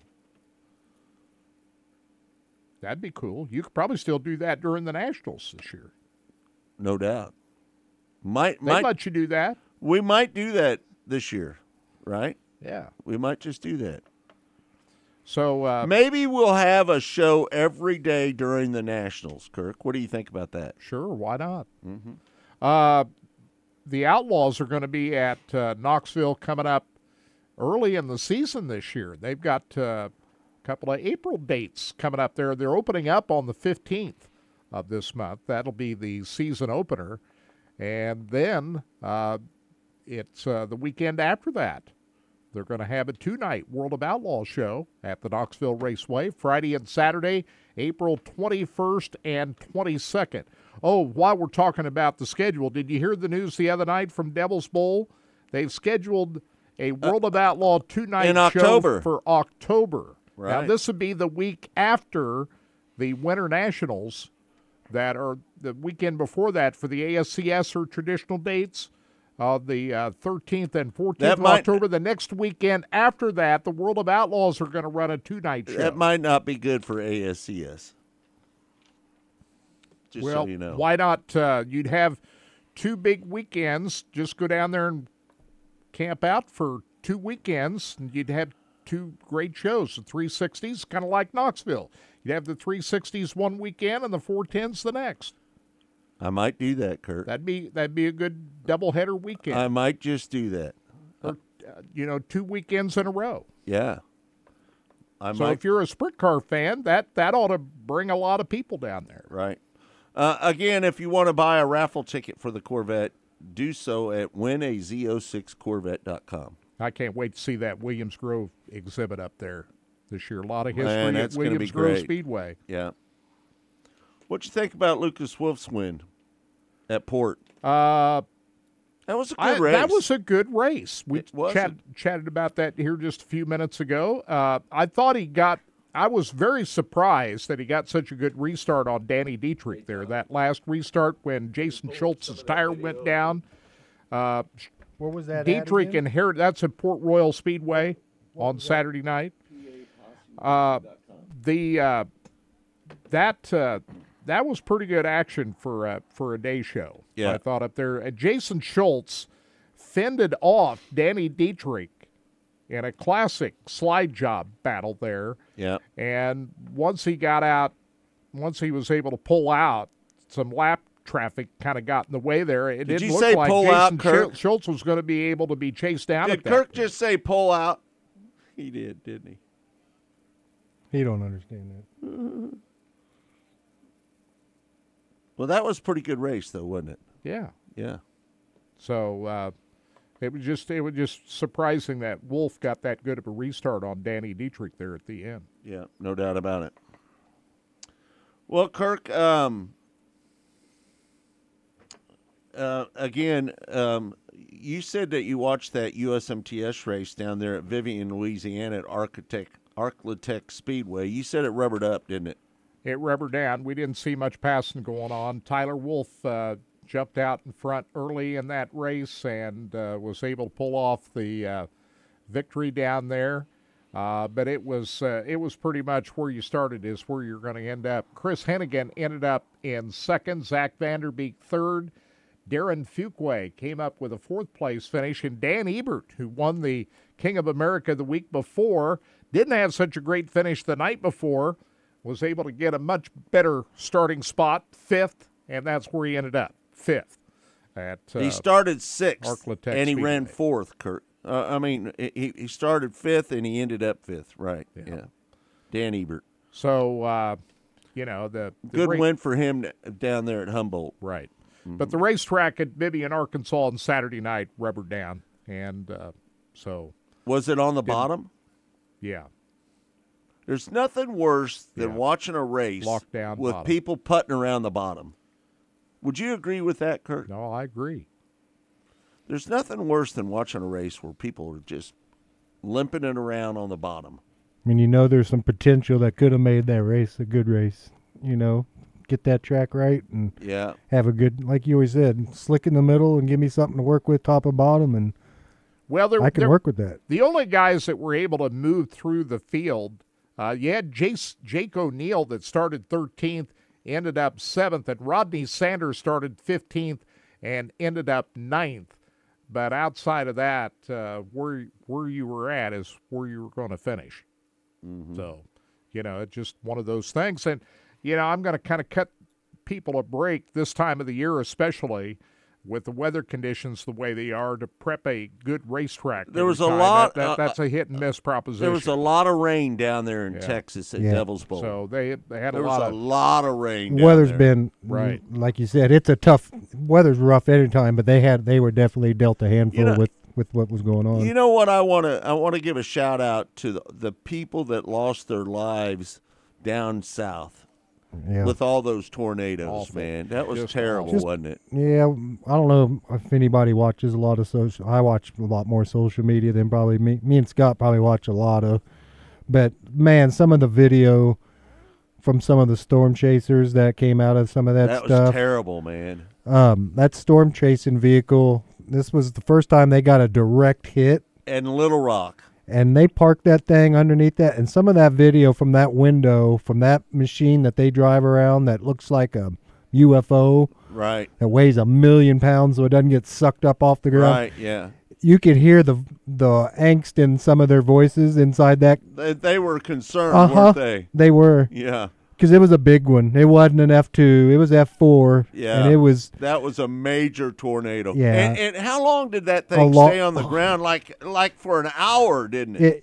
That was the thing that I. It was like the one we had here in in um, Joplin. It just lasted so long that that's why the devastation was. Whereas in Kansas, a lot of ours bounce. Mm-hmm. Get a lot of bouncing. You know, comes down, hits, jumps up again. But Kirk, where would Oh. you stay if if a tornado came to your house? Would you go to your bathroom? you guys got a thing, Uh, don't I you? I did take cover one time in the bathtub, and took the mattress in there and tried to cover myself. Does your up. apartment not have a storm shelter? no?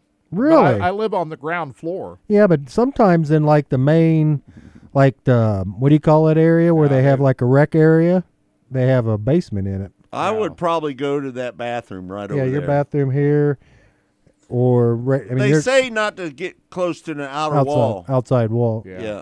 Yeah, just go. To So would it be safer to just Right here, right here in right- the studio? Camp down right here underneath this pillar, this post. If this thing comes down, then Right. it doesn't matter. You're dead. This post right here, you s- you sit under it. If that comes down, you had no safe place in the whole building. Boy, it really makes you think that getting a storm shelter is probably a Well, very it's- good thing to have. Here's the thing. The I've thought about putting one in out back. Well, here's the thing. We're lucky enough here in the Midwest. We have basements. right. Not Okla- everybody has basements. Oklahoma, Texas, down there, Mississippi. They don't have Louisiana- basements. Some of them they can't because of the water situation. You yeah. can't build in the basement. Mm-hmm. So there, you have to look into a storm shelter type thing because you can get one of them with a sump pump that'll keep the you know keep you dry for a couple days if you had to get down in there. But what you're looking to do is is get into something for the next hour or two to be safe and then get out of there. You know that's Yeah.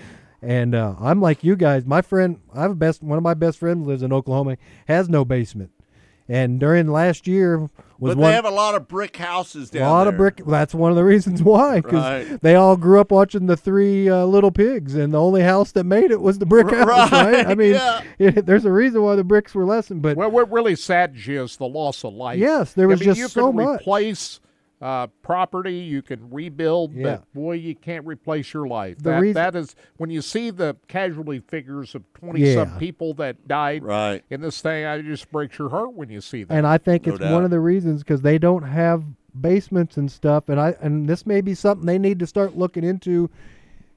The tornado alley has shifted. We've talked about that last few years. You know, we've gotten less tornadoes here in the Midwest, knock on wood, than we've had in a long time.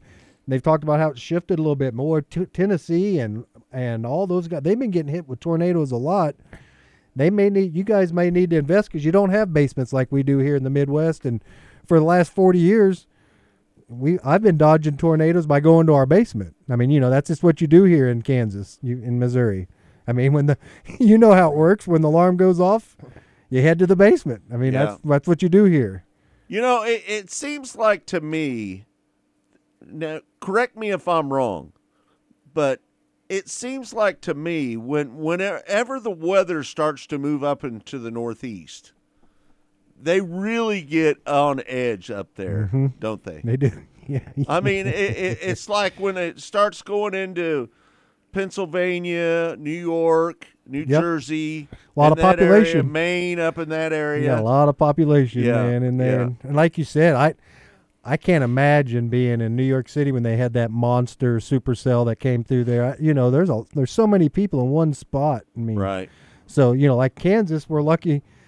In Missouri, we have it's pretty wide open in a lot of places. So your chances, I mean, we're filling up. Don't get us wrong. There's more things being built all the time, but man, when the Kansas Speedway was being built, when the big one landed over by my house, it bounced over Kansas Speedway, and I remember and then it ripped right through here, right Yeah. through this area Yeah. in the Northland. In the Kansas Northland. Speedway's had a couple of close calls Yeah. since Yeah, then, they haven't have. they? Yeah. I remember when Car- you know Remember when we were out there that one day and, and, and the tornado was coming through there and we all were You got- freaking out? You guys, I had more. I was right before I started working with you. That was the year, and that was literally it bounced over. So we've had two, like Scott Kirk said, we had two close calls out there, Kansas Speedway, Right. and that thing literally bounced over, and that was the first tornado I was ever able to be able to see. How big of a calamity would that be? You, Well, you got Cup weekend out there, Yeah. and a big tornado goes flowing through Kansas Speedway with All those people all out the there.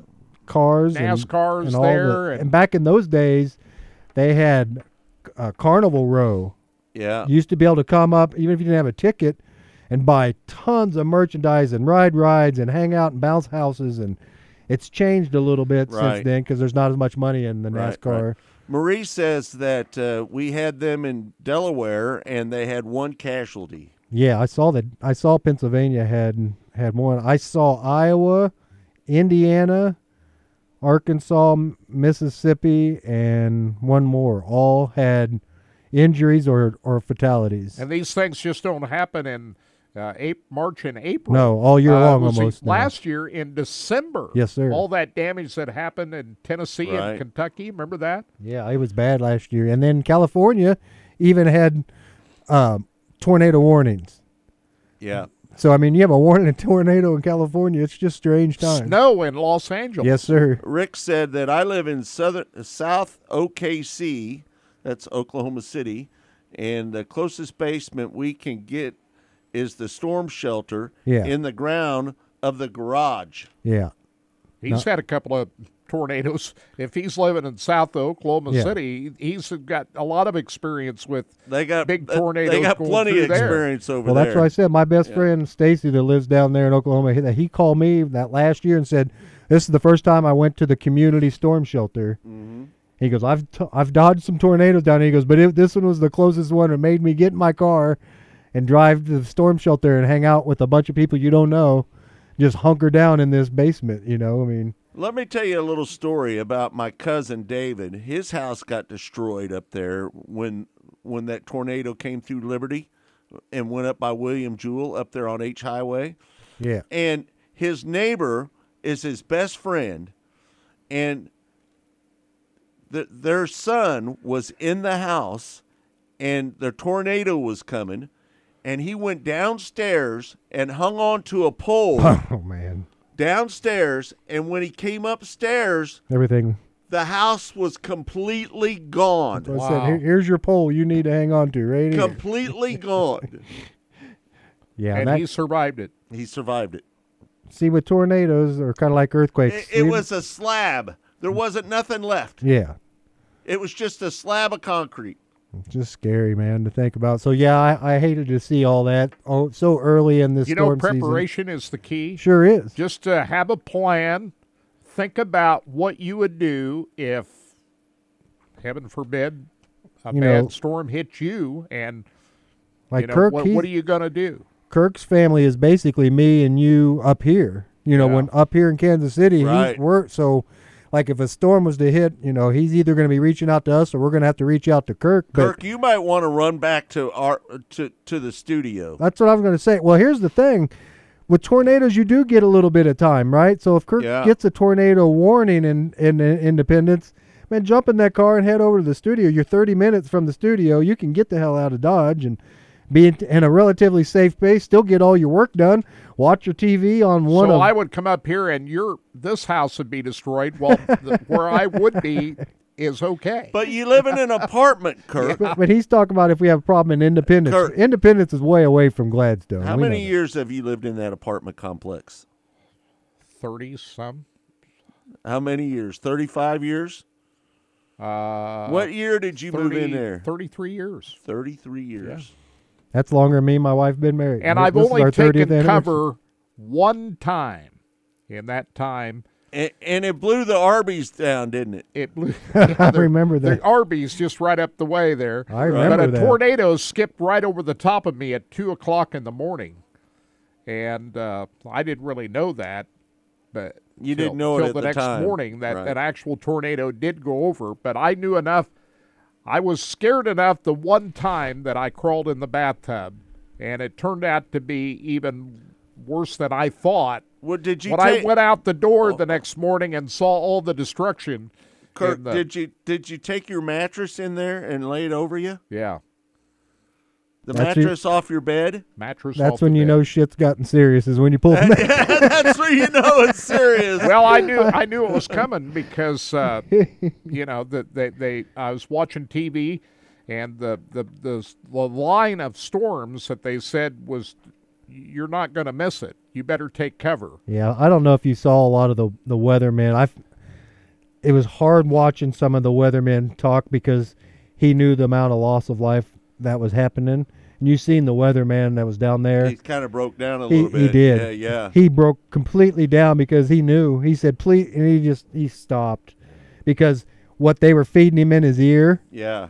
He, He knew knew, it was bad. It was real bad, and I just like you said, the way we started this conversation off, I, like you said, hearts are and thoughts are all out to all the people that were Because affected you by can this. rebuild this stuff. That's right. It's the Uh, loss of life is, is the hard part. you just got to save your life. That's the main thing. Yeah. Because the rest of it, you, you can come back from this. yeah. Right, no doubt. Uh, you know the, the the inspirational thing when I look at we're talking about tornadoes and bad weather is when Joplin got hit by that tornado in 2011, and uh, That l- let me tell you something. Scotty Cook and I, yeah, Yeah, we drove through there too after we that. drove down there It's nuts. just days after that tornado hit down there in Joplin. And let me tell you something. That was the most devastating thing I'd ever seen. Yeah. Exactly. And and this stuff that's going was on down in But the the inspirational thing about all that was, I'd go in there on a when we go to Tulsa every year Yeah. and just kind of see how things are coming back from all that. What year and what's was that? inspiring about that is just how quickly people come back from that and rebuild. They and really built that your area life up. back what, together. Kirk, from what year was that? that, that 2011, Yeah, there you go. May That- twenty second of that wasn't eleven. that, it wasn't long after Jesse Hockett passed, was it? About a year after that. Right. Yeah. That was the day. Remember we had Cassie. But Cassie. you look at it now, you don't even know that there was a tornado No. that went through there. When well, that look at it hospital, you know, it got hit real bad. So the ho- they rebuilt that They, they built a brand new yeah, hospital. Right. all on the other side. Yeah. but that right was off the highway. right off the highway. But what's so inspiring about that is you can rebuild from that. Yes, you can, can. come back and how quickly that they got a lot of that cleaned up and they started rebuilding is is, is really inspirational Yeah. to see how they how they came back from that. Yeah, one of RacinBoys uh, employees that helped us out down at the Chili Bowl, Cassie, Cassie. she had just moved to Kansas that day. That day, she left, and three hours later, the tornado hit She had gotten there. a ping on her Yeah. phone from her, her family member saying, "Devastating tornado here." Where you know, and, and when she got to where her house was up here, everything had already happened, and she turned around was to go back and help her family. But it was that I mean, it was that bad. Yeah. To I remember at that day that happened at Joplin was the last day of the Nationals. The NHRA Nationals were in Topeka that weekend. And I was over in Topeka, and they, they had put out storm warnings there, thinking you, you better be on the lookout. Yeah, we had storm warnings and all the up here in winds were City. just blowing like crazy and I remember that I remember they were saying to everybody just be careful because the, there's bad weather out here and I drove after that event was over I drove back to Kansas City and then you hear that when that storm came I, through. I I wonder how much. Uh, Tammy just asked, how expensive is a storm cellar to build in your backyard? Well, they They're not cheap, they're not cheap, but if you know a concrete guy, then it becomes a lot cheaper. right? So that's where you're, you know what I mean? If you get the prefab kind, they have some Yeah. prefab ones that you can buy, and they have them at the, the things that you can talk to. I, I but know that Emmett Hahn has a storm shelter in his backyard. Yeah. Yeah. And like you said, probably five grand to have you a, a one set up with your lights and everything and, Right. and water. If you're just looking for the kind that like, uh, like Toto and Dorothy had for Kansas, Right. just the hole that you pull down the thing. That's a basically a concrete bunker, and that could be built from, like you said, a con. If you know a concrete guy, you could probably have you one of those built. Um, Mm-hmm. You're just looking to get out of the get out of the way. You how, know, how, that- mu- how much is it worth if it's going to save your life? that's the someday? thing. I mean, people don't Your family's life. Yeah. Right. See, we're we're spoiled here in the Midwest and uh, not Midwest, but Kansas, Missouri, because we do have basements, so we don't even think about. This is our storm shelter in a way. Our basement. Our basement. I mean, we're underground here, people. A lot of people don't have underground basements Right. in their house, and you know we have concrete walls, and so if, if it wipes it out, it's everything above us, and Can you, Todd? Can you look up and see what Yeah. a storm shelter yeah, I sure would can. cost? That's what I was getting ready to do. Yeah. matter of fact. Boy, I hope we don't have to deal with that this spring. yeah, no doubt about it. But you never know. I mean, you just you never know where these storms are going to hit. You know, I think when I go out to Pennsylvania, All right, here we I'm thinking I'm going to uh, rent an Airbnb. What is that? Air, it's like what we did when we went to Wh- Tulsa. When you rent a house. when we went to Tulsa Okay. and rented Yeah. that house out down there. So the average tornado shelter costs seven thousand five hundred. It can range between two thousand six hundred and twelve thousand, depending on your size and where you're at. Um, a tornado shelter, um, yeah, it looks like between about twenty five hundred and twelve thousand, depending on. I mean, if you're in the West Coast or East Coast, it's going to cost a hell of a lot more Oh, than yeah, in, no in other places. But like I said, if you have a concrete guy, because some of the, if you- I'm going to pull up a picture here on the screen, if if you see kind of what it is, this concrete thing, I mean, it's basically just a little, you know, a tube. I've seen these these boxes being built. Those are just steps to get out. There's an electrical box. I like that one that looks like a shed, and then Yeah. you go down below it. Yeah, That that one's perfect right there. yeah. and that one says right there, large under indoor shelter, five by eight, new construction, only seven thousand two hundred ninety nine in stock. So that's what the that's going to cost you. Then you have to pay somebody, obviously, to to build it. I mean, to come out and put that But if thing you, together. If you do and- build it, you want to make sure you got plenty of time to get in it before that's the, the- storm hits. But see, like what Scott's saying with that one, you can use that thing for other things. A shed. And then when Yeah. when when the hits the fan, you got your your door to get down in there and hide. And like I said, if I was living in a place that had no basements in Oklahoma, Texas, have one. I would definitely with a family. I would definitely have one, man. you got I a just- full basement at your house, right? Yeah. Oh yeah. Yeah. I've got I've got concrete everywhere around Have my. you been to Todd's house? You've been to my I house have. once, just not to the basement, but but yeah, like you Todd has a nice house. If anybody's looking to buy a house, I'll be ready to sell that bad boy in about two years. Now Zach just turned seventeen. I figure, Are you going to downsize? oh yeah, You don't need that big a house. we got to get the hell out of Wyandotte County because the tax rate just uh. went up again. You know how much my house payment went up? Uh-uh. Two hundred dollars a month. Guess what mine went Wow. up to? What? So just recently, my house payment went from eight fifty a month to eleven hundred and sixty-one dollars. So three hundred and something more a month. Because they raised your taxes. Yeah, everybody in the county did. But you know what I did is I went and I paid some money on my house, Yeah, what's what we're gonna. and, and I got my house payment back down to eight fifty. yeah, I was gonna say maybe Race the Boys flip me a big loan. I can put some money down on that house. Right. but yeah, it's the we're gonna be selling that bad boy. Like I said, I don't need 15 steps. I don't need four bedrooms. Your kids are gone. This I got You- one left in my house. My daughter, we were at the house planning the wedding this weekend. My son is uh, 17. We're looking at colleges, so as soon as he hits the, his senior year, we're going to be putting that bed. I hate to move away. My mom's house, where she Yeah, but you passed. don't need that big house. I know my mom, but it's right next to my mom's house where she lived and passed away at the pool. My brother's on the other side. That's the only thing that's kept us all there because Would you consider moving to Missouri? well, we- yeah, we're we're. It may be more contingent on. I mean, my wife still works at KU, and so it's all going to be. We can't move. it. Yeah, because if you move to Johnson County, that's even more so. yeah, no, I wouldn't move to Johnson County if you paid me. No way. I spent the weekend. No way I'd live in Overland Park. I went to Zach to pick up Zach's equipment in Overland Park, and I forgot how bad the traffic was, and that was one of the main reasons why we left Overland Park to move back to my little town. I You can't. know- I can't handle traffic. You now know, moving north of the river might not be too bad for you. Yeah, uh, Liberty's getting rough now, man. It's so busy in Liberty. Oh my gosh, it's so packed up in You Liberty. You know, but uh, to be honest with you, Liberty is one of my favorite. no, it areas. is. But everybody's moving there. Gosh, they're building. Uh, they're building. A lot of traffic up there. Oh my God! I went up there. Zach has a baseball field he plays on on the other side of Liberty, and passing used to be able to boogie down 152 and cut over there on 351, and oh my God, the amount of traffic that was down there. But I can't imagine. I I just saw how many houses they're building out there.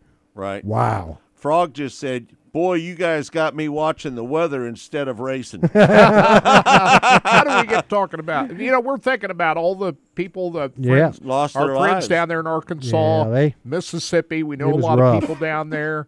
Uh, just thinking about them, and you know, that was that had to be That's a tough very deal. close to where Little Rock used to be. Well, you know, for I thirty. The I-30, racetrack, yeah. because it was right by Lit- through Little. I mean, Little Rock took a- North North Arkansas. Yeah, it was. Mm-hmm. You know, we're down there quite a bit too. We've been. That's where we go through a lot Little of base- Rock. That's not the north side of Little Rock. The I the old I thirty Speedway. That was kind of was that more on the west side or Yeah, I where was. I thirty Speedway in relation to Lit- to Little Rock? You've been down there a lot more than I have. Well, it blew right past 670, and 670 is just just right down the road from Little Rock. Is is the track even still there anymore? Yeah. Did they did they take the track out since they had the short track nationals? Paul, Paul said my toy hauler blew around pretty good at Creek County. Um, he said it was pretty hairy. Well, we Paul, just- Paul, you know, Paul stays in a motorhome down there at Creek County. Boy, a motorhome. That's not not where you want to be. No, I don't. That's Uh, not but where you know, we're be. just you know we're getting into the time of the year where just we got to look into the skies and just make sure everybody stays safe out there. That's all we're asking. Um, Marie just said uh, the great news is the Grove should get their opener in this Friday. That's good. Yeah, Finally, get it in. yeah. I thought they already had one race there so far, but uh, they they haven't been able to race anything yet at Williams Grove. I thought they did get a show in. I'm not sure maybe if they have or not. I, I don't know. I know we talked about a practice up there. Lincoln Speedway. They've got a couple of shows in there, Yeah. including a World of Outlaws event. Mm-hmm. So uh, yeah, Williams Grove Speedway is uh, it's uh, Friday night. When you think of Williams Grove Speedway, you're thinking Friday night. And uh, I hope. Uh, nope.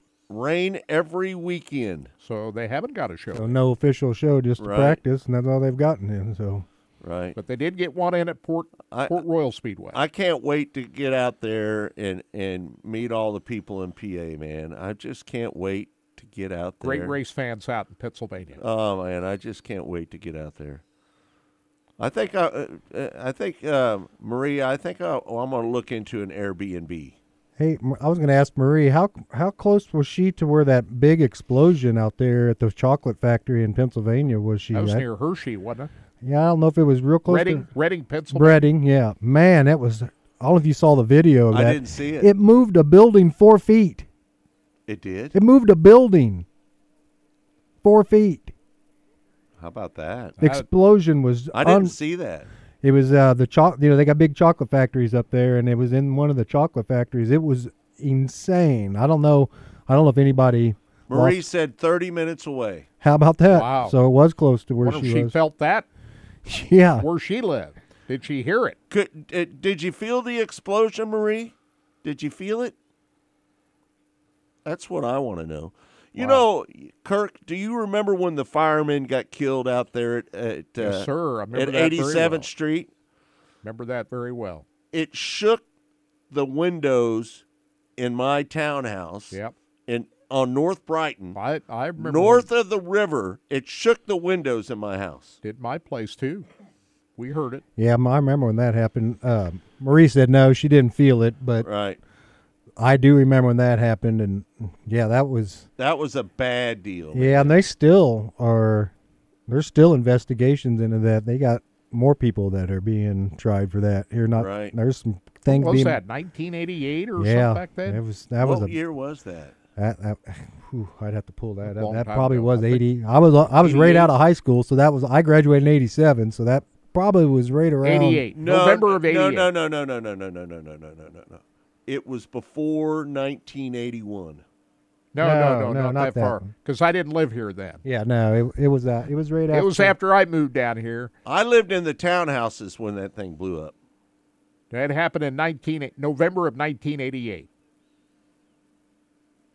Yeah, Are you Look it up. positive yeah, that, Kirk? yeah, yeah. Here we go. We're, What year did the explosion happen? We're gonna be right about that, Todd. Yeah, it is. firemen. In Because no, November. Here's the 87th KC. Street. November of 88. Yeah, here's the KCTV five report about it right here. We're watching it on the screen now. Kirk, you are The dude, I don't mess with him with dates, man. That dude is on it.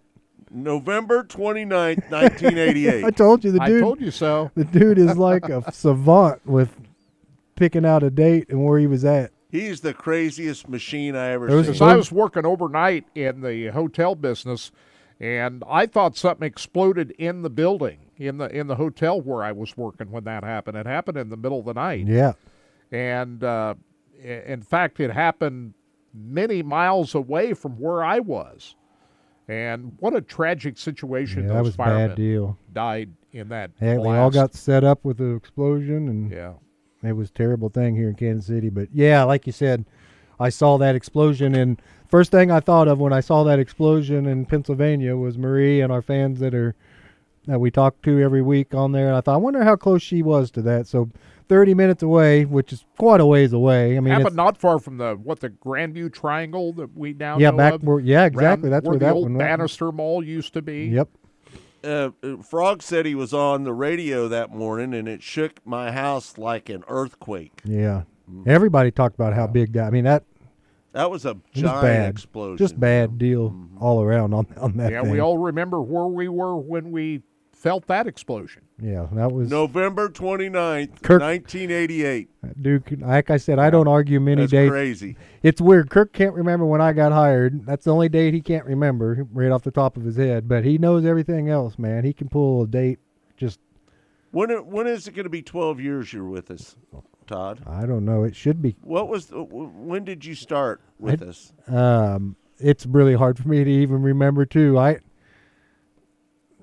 I don't know. I, I remember you We- walking up to me yeah, you we. at Kansas Speedway. Yeah, And I after- said, I said, "Hey, you- you're Scott." Yeah, yeah, and you said, I said, would you like to come over there and try to do some work for us? And that was after I'd talked. See, I'd worked for, um, worked for. I'd written a couple stories for a website, and was sending them to Scott via his Facebook page, and and uh, You We- were you were writing uh, uh, uh, little articles in Uh-huh. the program out at Lakeside. and I was working for Ron Hall out at Lakeside Speedway, Right. writing the drivers' articles and the and that, taking care of them and their the puzzle page for the kids. Man, I was trying to do things for the kids even back then.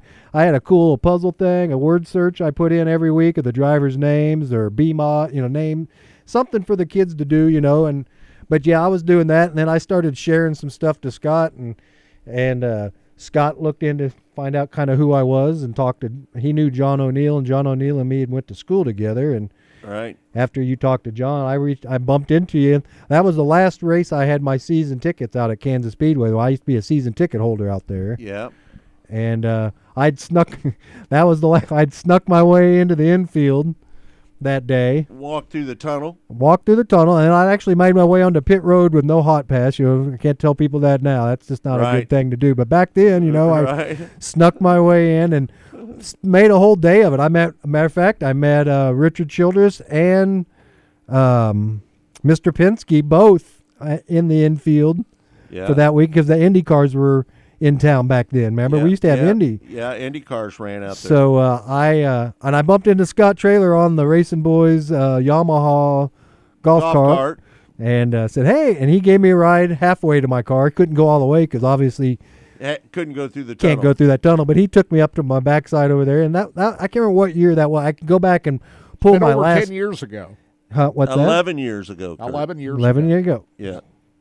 So there you go. So it's been 11, 11 Because full it was years. 10 years ago when you and I got in the Yeah, that's right. car, went out to Tucson to help out with That's the how I first know. That- that's how I Racing count it Boys back. video broadcast. when me and Kirk made our trip and followed you and Scotty Cook down to the. Uh, So Steve asked if that was in a in a uh, quarry. It was in a quarry, wasn't it? Yeah, they had so Yeah. they had had a report of something was going on. I can't remember what it was. There was some, and the and basically there was, they had all these explosions set up, and I don't know what the purpose was. There was, a bunch of dynamite in there, wasn't there? yeah, and it was set up just to do one thing, and You know what Frog said? He said that uh, we need to buy Todd a Rolex. for my years of service, Yeah. I'll, I'll take a Rolex. He's got or- your back there. Todd. man. I frog. I appreciate that, my friend. yeah, you've you've earned that. The longevity, if you've been with us that long, anybody that's hung around us for that long, Like I said, I think I'm the only one who's been. I mean, Scotty's been here longer, but he left for a while and came back. he, you know? he was gone for two years. Yeah. Yeah. Mm. So I think, be- be- other than Kirk you Elliott, and you and Scotty are the longest employees of RacinBoys. like I said, my first trip, you know, outside of the building, working with RacinBoys with with you guys and Scotty Cook, and Yep. and you know, so yeah, like I said, I, I've been here quite a while, and I like I said, I appreciate it. It's it's the perfect job. It was the kind of job I was needing at the time. Uh, a lot of people don't know I had cancer. I was trying to get over. You know, I, I couldn't go back to doing what I'd done what before. year did you have cancer? Four years before that, so 15 years ago now. You're the was- ultimate survivor. And you know, I was I used to unload trucks. I was a grocery store. I was assistant produce manager and a produce manager, and I unloaded trucks, man. And I couldn't go back to doing that again. Um, I had to find something else, and I, I was hurting for cash, this is man. a perfect job. and this worked perfect because I was a stay-at-home dad still. You know, I, I You- when you- I met you, guys, took care of your kids. I used to I used to bring you remember bring bringing Zoe and Zach over to the studio. I got Yeah. pictures of them when they were tiny at the original studio. So I've been here. You know, it seems like I said forever. And if you'd have told me I'd still be here working on the week, you know, the year that Zoe was planning her wedding, way back, Isn't I'd have said crazy? you I'd have said you're crazy because. I usually stayed at jobs about five years, and then I moved on, and found me something else, you know. And Right. now I've been here. This is number eleven, and going on twelve. So right, yeah, no doubt about it. All right, Kirk. So we should wrap up here, right? Yeah, I just want to say uh, congratulations to Justin Ashley, who won his second straight top fuel uh, win at Pomona yesterday. He's on a roll right now as he beat, uh, you know, in the final round, he beat Austin Prock. And uh, Matt Hagan for Tony Stewart, winning in funny car over Ron Capps. Cruz And Pedregon also- won in funny car, didn't he? uh, no, that was uh, Matt Hagan. Hagan, that was a good race, too. Cruz Pedregon uh, was one of the uh, top qualifiers. during Maybe that we week could get Matt John Hagan- Force back into the studio That'd over be here. cool. Yeah. That'd be cool. And also, uh, congratulations, Dallas Glenn, who beat Ron Hartford in the final round uh, pro stock at Pomona. And also, Josef Newgarden. Todd, you and I watched that Yeah, race, it's a great uh, race. yesterday. What a thriller that was. Josef Newgarden. I watched him second yesterday. straight- Did you watch it watch too? that race too? Yeah. Man, I tell you, I like I like how quick it reminds me of the new baseball. It's in and out, right? It, that the racing's quick. Even with the red flag that they had during that race, we still got under, you know, in and out. I watched that whole race before I had to go do stuff for It's In and Out Burger at Pomona. just In, boom. in and out. They're the new sponsor of the Right. uh, au- what used to be Auto Club Raceway. Well, it ought to be a good week for burgers. racing. I, I'm looking forward to some of the local racing. Hopefully, Yeah. we'll get some nice warm weather here in Kansas City and and Oklahoma, and Missouri, and we can get some good racing starting here soon. It's going to be. I be. can't wait for Friday night. I can't either. Can't wait to get up there. That'll be my first race since the Chili Bowl. Uh, We might try to I get will some- Have attended. Try to get a So, couple yeah. drivers for our show on Saturday morning, maybe. Yeah, or no if doubt. not We for will Monday do for that. sure.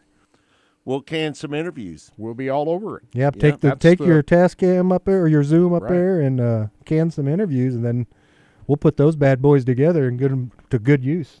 The Outlaws going to be the big show this weekend at US 36 and at 81 Speedway on Saturday night. So, Are you going to go to 81?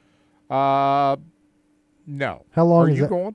Maybe. How long a drive is that from here? Three What- hours. Three hours. So I didn't even realize that. So you're looking at you've got some pretty major tracks all within three hours of us. I mean, Mm-hmm. really, you can hit a lot of tracks from three hours from us, and there's a.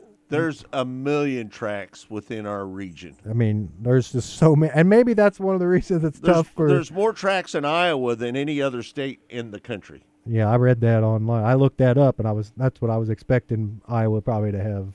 That's Mm-hmm. what makes Kansas City a great location because You can pull. You're centrally located. in the wintertime, you're four hours from the Chili Bowl. Yep. And then you're Three, three, hours, from, from Knoxville. Knoxville. Yeah, they And pulled. Two then hours from Lucas Oil Speedway. Right. So you're centrally located to a I lot of places. I pulled of up a thing on on a visit KC Twen- dot. 20 minutes from Lakeside. 40 minutes from I 70.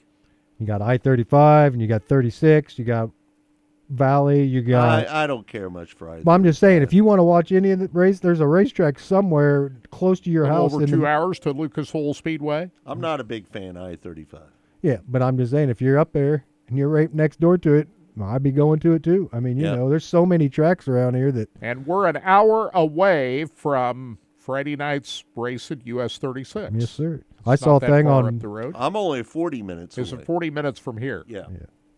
I saw a thing on visitkc.com. It showed all the the locations that are within eight hours of Kansas City, the major A destinations. shitload of Oh, and man, there's a lot of destination cities that you could just visit. And you that, live like five minutes from Lakeside. yeah, I'm five minutes from Lakeside and five minutes from Kansas Speedway. Yeah, no I'm, doubt. I'm right between the two.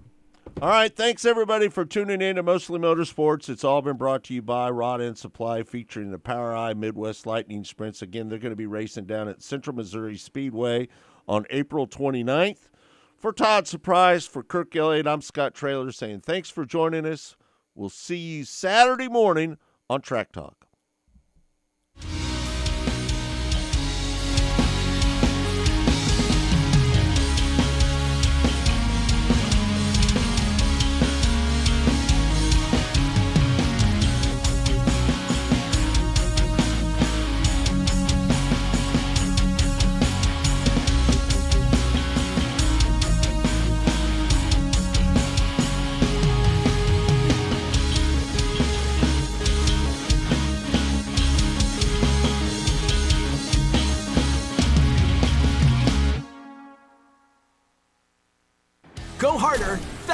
Stronger with Rod Supply. Whether you are running industrial, farming equipment, or a race car, Rod Supply has the assortment of rod ends, radius rods, and specialty products that will help you lead the field in performance. Our superior design means our rod ends last longer and perform better, giving you the edge on the track and saving you money. Contact Rod Supply or order online today at rodendsupply.com. We don't just sell them, we race them. Rodendsupply.com. Serving the racing community for over 30 years.